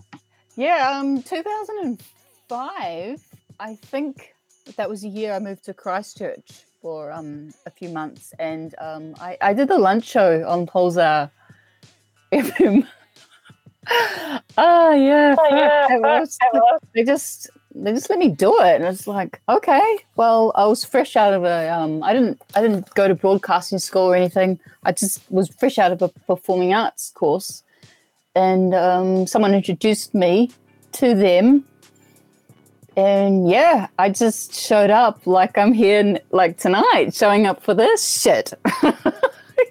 So, well, that's all you got to do, isn't it? Is show up, really.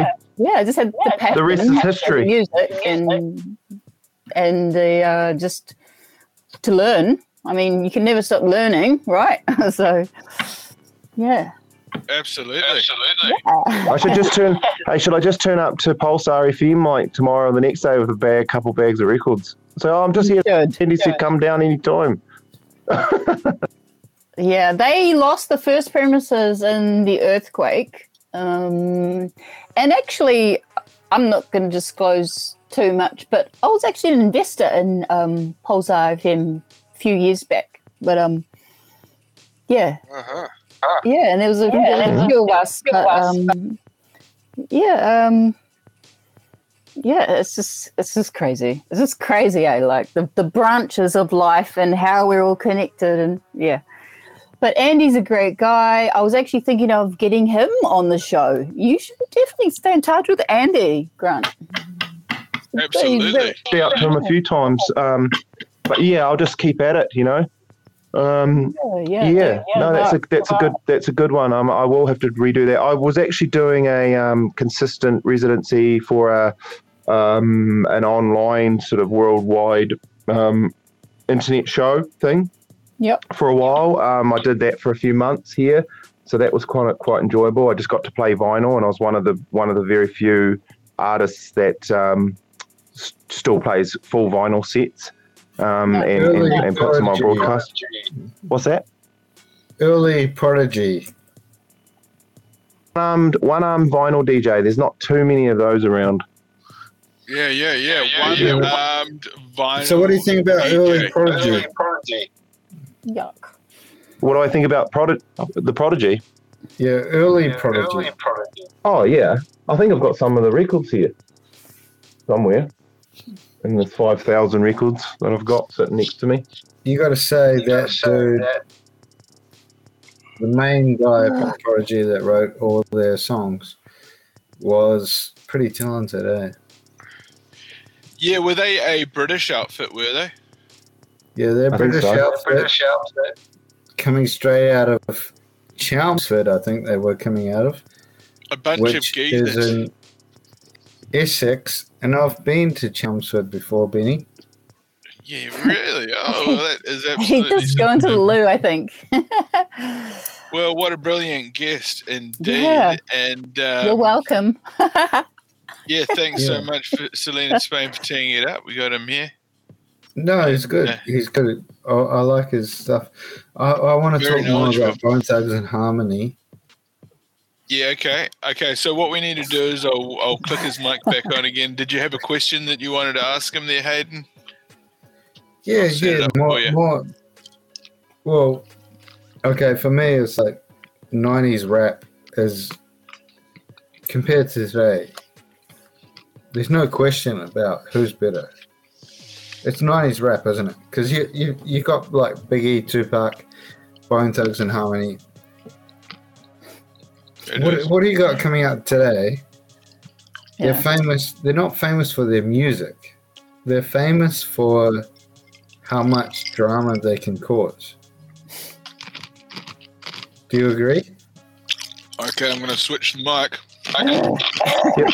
yeah, no, that's um, that's a very valid point, and and and uh, to be honest, it's it's a little frustrating. I mean, and I, I s- I saw this starting to happen many years ago, and and even within the small cliques of let's say the New York underground, um, and and and when even let's just say in the house music DJs, the DJs that were doing all the all the drugs that were causing the most drama, that were just like acting the fool. I mean, these are the guys that were getting popular, and I don't know what is wrong with humanity. You know, it, it was, and then you've got the artists, and then you've got the people that are just pure passionate about music and make absolutely amazing music and could be the best, you know, actual performer. But they're just sitting there on the background, you know what I mean? Whereas these idiots are, are just making a big splash and then they get the big YouTube channels and they get famous for doing something dumb or some really weird, shitty 100%. song. 100%. Um, That's how it's become now. Because Yeah. in the nineties, in the nineties, you used to have to have talent to get famous. Yep, and it's yep, it's the same in all facets of music. I've seen it in in in, in, in the, the genres that you're talking about. I've seen it in the genres that I've experienced. I've sort of seen it across the board, and and I'll, I'll be I'll be I'll be completely honest. I'm even seeing it in um in just everyday life. I mean, you know, I'm 46 years old now, and you know, I've got 26 year olds telling me how much of a life they've lived and and and how much drama is in their life. And I look at them like, what is wrong with you? You haven't even lived yet. Yeah. Um, it's not even that, bro. It's not even that. You got 21 year olds telling you how to do fitness, and it's you're 21. You can eat whatever the fuck you want. You're still going to be fit. It's funny like, is, isn't it? I'm not going to buy your fitness program. You're 21. You know? Yeah, it's it's yeah, it's definitely the world is, So is a different it place YouTube. to, to the nineties. Everyone's buying it. And it's like, what the fuck? Like, she's 21. She can eat whatever. Why are you paying money for this shit? To teach you how to do fitness? Yeah, it's it's it's a lot of it's got to do with social media. I mean, we we've just changed. Like in the nineties, we weren't quite there yet. You know, we were still bloody well talking to each other and hanging out, and and and people had to be actual artists and have talent. But the, once social media and MP3s and everyone could be a DJ and and then you know, and and just sort of anyone could become famous. It's sort of Yeah. changed the way things sort of function now. You know, when it comes to talent, Because and it's weird. I'll, I'll take one year. I'll, I'll look at one year because that, that's the that's the year that I've got this Reggie Miller card. 1993. 1993. You've got Tupac, Biggie, Bone Thugs and Harmony. This is just in rap.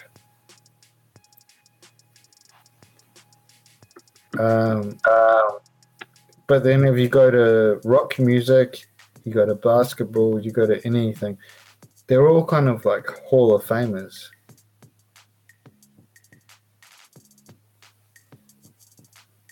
Yep.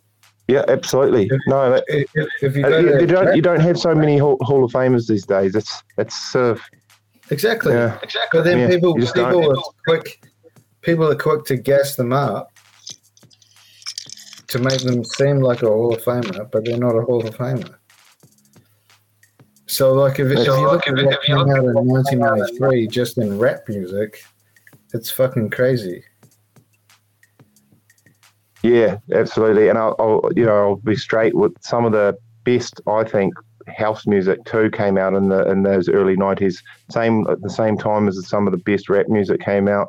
Um, same time as you know, you've got these Hall of Famers, these eighties and nineties guys. You know, I think there wasn't the same media that people could just become instantly, you know, uh, Yeah, um, you, you, you had relevant. to- you you had to do something, and even then, you would you probably wouldn't even get noticed. Bone Thugs and Harmony got signed by Eazy-E, and um, they came out of Cleveland. At the time, no one had come out of Cleveland. I, I always bring it back to Yeah. because that's my favorite rap group. But um, but like the same year, you know, like you've got Wu Tang, you've got fucking everything, man. Yeah, I agree. Yeah, no, it's, it's crazy. I- and, and and like I said, you know, there's a lot of there was a lot of really good house music that's produced by people that no one even knows today. Like they don't even know.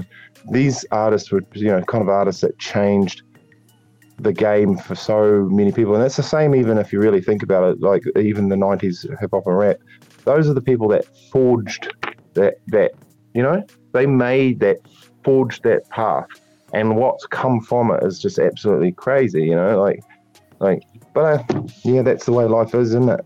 Uh, I'm trying to think of that group. Um, that house music group. They had that one massive song. Uh, Faithless. Faithless. That yeah, that was huge. That was yeah, that was probably a bit more trancey. Um, and then you've got, you've got like um, what have you got like uh, oh gosh, of course, my brain always goes blank when I start trying to think while I'm talking. Um, that song, you know, one more time. Who's that boy? Um, Oh, that was famous house that, group. Punk. I seen them live. That was pretty cool. Back in the early days, though. Early Daft Punk and Basement Jaxx. Basement Jaxx.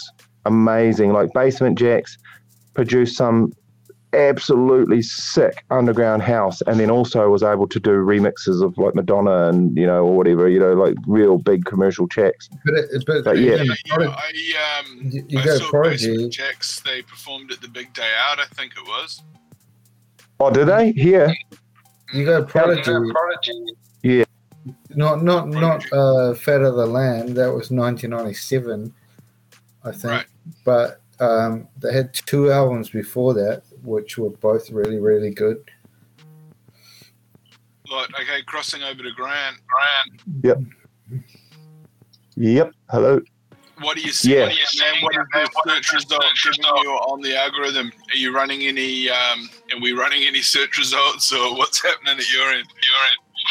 Uh, no, no, no, nothing. No, no. I'm just sit, I'm just sitting here listening and and, and yeah, yeah, just thinking about it. Um, yeah, I mean, uh, you know, like I'm a big fan of obviously the and whatnot, but you know, here we are today, and and also my brain is is is also obviously taking all that past and and then trying to process it and and put put new things into the present. You know, what's going to be next? Like, you know, like we're talking about the, these artists. Like, I think there's still potential for new artists to come through. And I think now with lockdown and now with with the stress of the world of this kind of like new age, um, I believe that you might see a new resurgence in real artists. Hopefully, I mean, I'm I'm hoping because I don't want to just turn the radio on and hear like stupid shit all the time.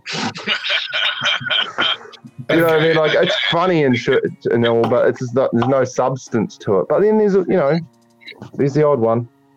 Um, But yeah, Yeah, I'd can I Uh, ask just you we're about? Cross over to Selena Spain there. Selena Spain, did you have anything you wanted to uh, add or? Yeah, yeah, Grant. Um, people need to innovate. We don't always need to like just go by old models of how to get into the market. Um, you have to innovate. You have to be fresh.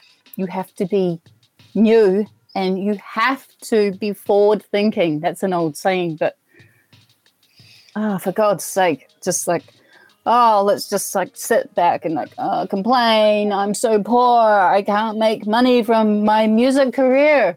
Like, go and wash dishes. Go and waitress. Go and do whatever. Go and take out Go the trash. and wait tables. That's, yeah, like it doesn't matter what the job is. It's the attitude and it's just the mindset. And it's you have to Reggie, do what you have to do. Be a cleaner. Go and you have to support what you want exactly. to do. Like, so, yeah, if you've got Yeah. your dreams, your goals, you got to do what you got to do. You, the way you've got to achieve it is by um, not letting it sort of um, get out of sight or too distant, but make it tangible. How are you Yeah. going to do that? Well, you're going to set goals. You're going to create some. Uh, you're going to set set up Yeah. some goals. You're going to create some visions. You're going to make it happen for you, uh, man. Oh man, we are coming up towards the end of the show. Uh, thanks Yeah. to everyone, um, and including, of course, our special guest. yeah. Grant, man. Big show, eh? One second, I'm going to unmute him. I'll have a quick conversation with Grant. Grant, big show. oh, thank you. Uh, yeah, I had no idea it was going to be a big show. I just got on and I actually was. Selena just said, "I'll just pop in and say hi." So I was going to pop in and say hi, and then I was going to go off to bed because I got to get up early. But um, yeah, we just ended up yarning, and and and that's it. And it's you know it's just off the cuff, which sometimes turn into into something good. But yeah, no, amazing show, and yeah, I agree with Selena. Yeah, it's all about like innovation. I'm I'm going to make um, crazy, funny monkey trap songs for little kids. And um, yeah, and, and at the moment, I'm actually I'm out there like hustling cars and and and and used tires on the side while I'm doing the music. And my or even though I could probably go get a acoustical engineering job, but um, yeah, no, it's it's it's classic and and it's so true. You just gotta. Firstly, you got to be happy. If you're not happy, you're always going to sit and complain. So you just got to do what you love to do and, and put a smile on people's faces, and then the music flows. You know. Oh, bloody excellent. Hey, thank you so much, Grant. I'm going to let you go. Good night, brother. Brother. Yeah, thank you so much. Thank you, Selena. Thank you, everyone that's uh, written in and, and, and been involved. Really appreciate it. And um, yeah, I'll be tuning into the show more often. Perfect. Yeah, you're welcome Yeah, to you're call in welcome to any time. We take, uh, we take live callers, and we're we're generally on here. We say we're on here six days a week. I can, Sometimes um, we take a night I off and could play do a a replay. DJ set this Friday or Saturday or Sun or whatever you choose. Yeah, right. So it, Thursday through Saturday, we need to maybe have some entertainment. So if you want to come through and play, that would be extraordinary. I'll be in touch with Selena, and um, yeah, we'll, we'll we'll figure something out. I just got to figure out my schedule because I do have a few things going on, and then I just want to make sure I'm I'm here for that. I'll probably be a little bit ready, set up to see how we're going to do it. Do you have anything pre-recorded? We'll go play. We'll go play. Yeah, yeah, I, yeah, yeah. I have loads. Um, yeah, yeah, absolutely. Or I might do something. I don't know. Let's see. I might whip something together. But yeah, no, I've got loads of stuff. Good. Yeah. Okay, Mhm. good. Okay, good. Okay, cool, perfect. Good night, brother. Thank you very much. Uh, man, oh man, what a special guest he was. I know. Uh, and um, Amazing. big Really, show. Because of you. You know how to bring out the best in people. So Boom, big show, guys. Big show. We've got the best booking agent in town. Um, she's our intern too, and she's a booking agent. So can I um, just? I don't want to be like pushy or anything, but can I just share a link to a fishing rod? Okay, look at this. Yeah, we're You selling sponsored by You're sponsored by I- Shimano now, um, I Selena. need some advice. It's that time of the show again, guys. It's that time of the show where we talk about high value items. Boom, Grant, if you want to just be on the show here watching, you can. We'll just keep you on on mute just so we don't get fishing echo. rod. We need to see I that do the have a high value item fishing you want rod to know. Listen. right around. I went to the office today. items. I was in the office for 10 hours today. I was just, I could sleep there because the studio's done and um, there's only one other person there, an engineer. And Yeah. um, yeah, I was just by myself for hours out of the house and I just could not be happier. And um, I, I went through all the stuff because the move happened about two and a half months ago or something. And I found the fishing rod. I was like, Oh, my awesome. You Oh, are I gotta a- listen. So I just sent you the yeah. I don't know. I tried to research the price. Uh, yeah, and I got an offer. This is a high. This is what we in the Yes. game. You know, this is uh, in the game. This is what we we refer to as a high value item or a HVI.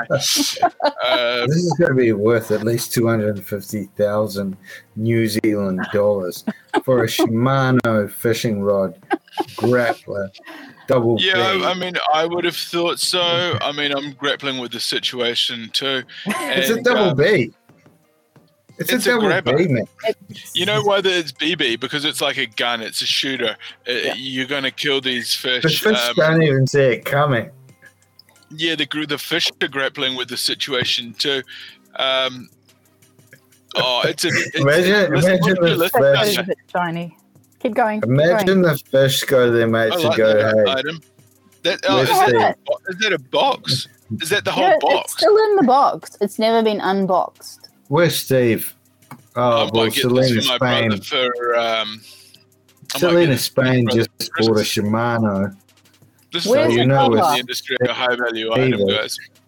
Um, Where's your brother? Shut up, honey. Where's your brother, Benny? You asked too many questions. Okay, so we're looking at this high value items, and this is a Shimano fishing rod. It's currently listed at one hundred and fifty dollars. If you want to look it up, you're going to have to go onto the marketplace on Trade Me, go into sports, go into the category fishing, go into the category big game rods, go into the category rods, Okay. and then under there, this high There's- value item. Someone's made an offer at the starting price. Of Hey. 135. hey, yeah, Ben, so they obviously it's got um ten watches. Um Benny, Benny, can you. Okay, Selena, can we've got a make- question from Hayden. Hayden, go right ahead. The floor is yours, good sir. okay. Can you make sure Ben Littler doesn't get that? Who's been I cannot guarantee that, my guy. Oh, if he's Put a block on Ben Littler's trade me. Yeah, I mean that could be a possibility in the near where is future, but I think that Ben Littler is actually our guy. He's on our side. We want to enable him. We don't want to disable him. Um, we want it to happen for Littler. Um, we don't want to litter ill thought around his guy. Um, we want to um, we want to send blessings. We, we and, could do um, a we could do a um, Benny Mack so um, video It's a high value item. We can make a counter offer. That's the thing. fishing with I just uh, what I Ben want to know Littler. is to make a I know how to counter offer.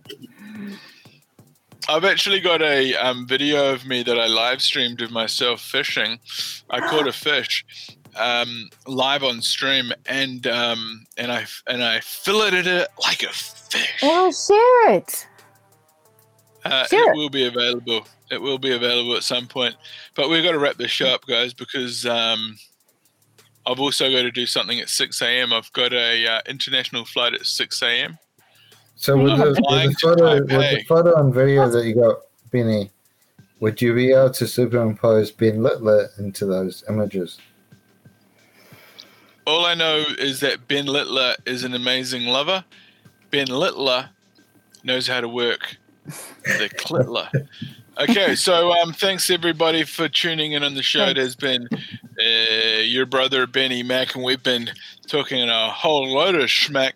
But this has been our Joe Rogan style long form uh, interview. Um, Massive penis. Uh, yeah. Uh, I mean, in, in the future, I think we've got to brief our guests. We've got to make sure they've got headphones. You know? Hmm. So, if you were watching this broadcast and you're wondering what was happening, I'd like to apologize. We had a slight technical difficulty. I had to mix it on the fly. Uh, some people say that I'm pretty fly for a white guy. Um, Ben Littler. fucking hilarious. Ben Ben Littler says I say that. But I mean, I've got the notes. I took notes on this interview. I was Same. a note taker. How many notes did you get? How many note? How many data points did you pull? Well, I I knew some of his stories already, but I still took notes. So um, Yeah, probably Where were we about start- where are you starting at? ten to fifteen bullet points. Did you start in Mexico? Uh, yeah, I think somewhere. I'm just scribbling. It's all scribbled. Did you start Ottawa? in Mexico back in '98? Oh yeah, the uh, oh, Ottawa. That was yeah. much later. Oh, London, Ottawa's- London, under London yeah, that Bridge. was around the same time, around the backpacking trip. yeah, around. That was right around when, when um, old mate went backpacking. You know, Yeah, he went all the way down to um, Costa Rica, he didn't he? Yeah, and he said one of the things he said was facets of life. Well, I wrote it. that down. Yeah. There were many facets of life, Yeah. and um, it was an interesting insight into the techno dance music scene, the underground dance music events. A real insight into that. His his life story. Okay, so that's Yeah. right, ladies and gentlemen. This is uh, awesome. Hey, Selena. So you got any any other comments to make there? Well, yeah. I mean, I I visited Grant in New York um, years ago. There's a bunch of us. We caught the L train. You were there. You were there. You caught the L train. Oh, well, that's a yeah. story for another night, Selena. I'm wrapping the show up, Yeah. but I'm going to do a promo. I'm about to. I'm. I'm about to do a promo okay. Okay. for this for this broadcast for this episode. Episode. Episode. Okay, guys. Okay. So um, it's a hell of a show. Thanks, Selena. We'll we'll uh, see you next next time on Wednesday night, won't we? Um, what's today? Monday. We want to see me Tuesday. tomorrow. We'll see you Tuesday night. We'll see you Okay. Tuesday night. Okay, bye. Okay, thank you. Uh, Hayden, um, what card are you holding? Reggie Miller. Um, Reggie Miller, that's a 96. 94 Hall of Famer. 94, that's a high value item. We want to see it listed. Uh, can-. I'll tell you what. I'll tell you what, Benny. Go right ahead. Ben Littler can have this card for free. Ben Littler can suck my Littler. hey, we're going to let you go. Okay, cheers. Thanks for being on the show. We'll see you. It was a uh, great episode. I'm on the We should name the episode Ben Littler.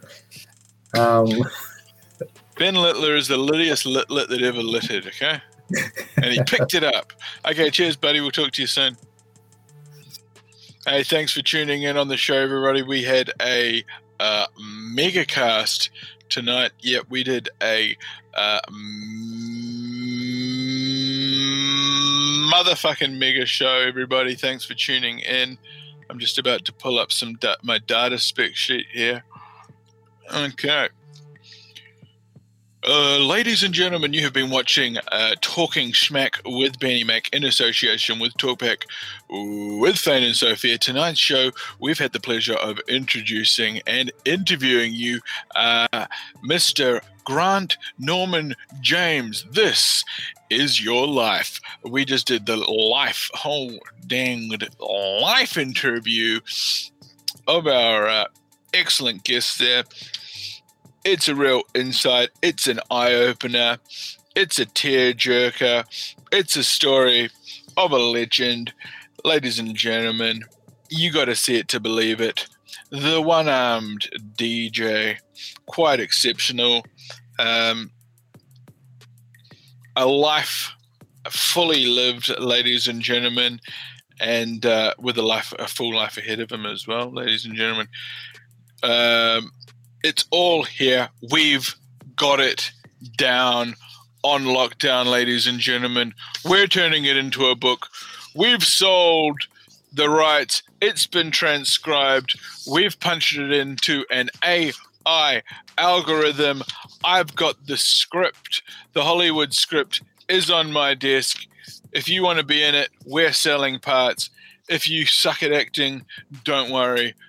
I'll put you in an extra role or I'll deep fake you onto a good as actor. So either way, we're going to make it work for you, ladies and gentlemen. You've been watching Talking Smack with Benny Mack, and this has been the uh, marathon edition. Someone asked me today, "Have you ever done a marathon?" Huh. I do marathon every day. What have I seen you do? anyway, you've been talking smack with your brother Benny Mack. You can subscribe to me on YouTube. You better damn well do it. This is where you go.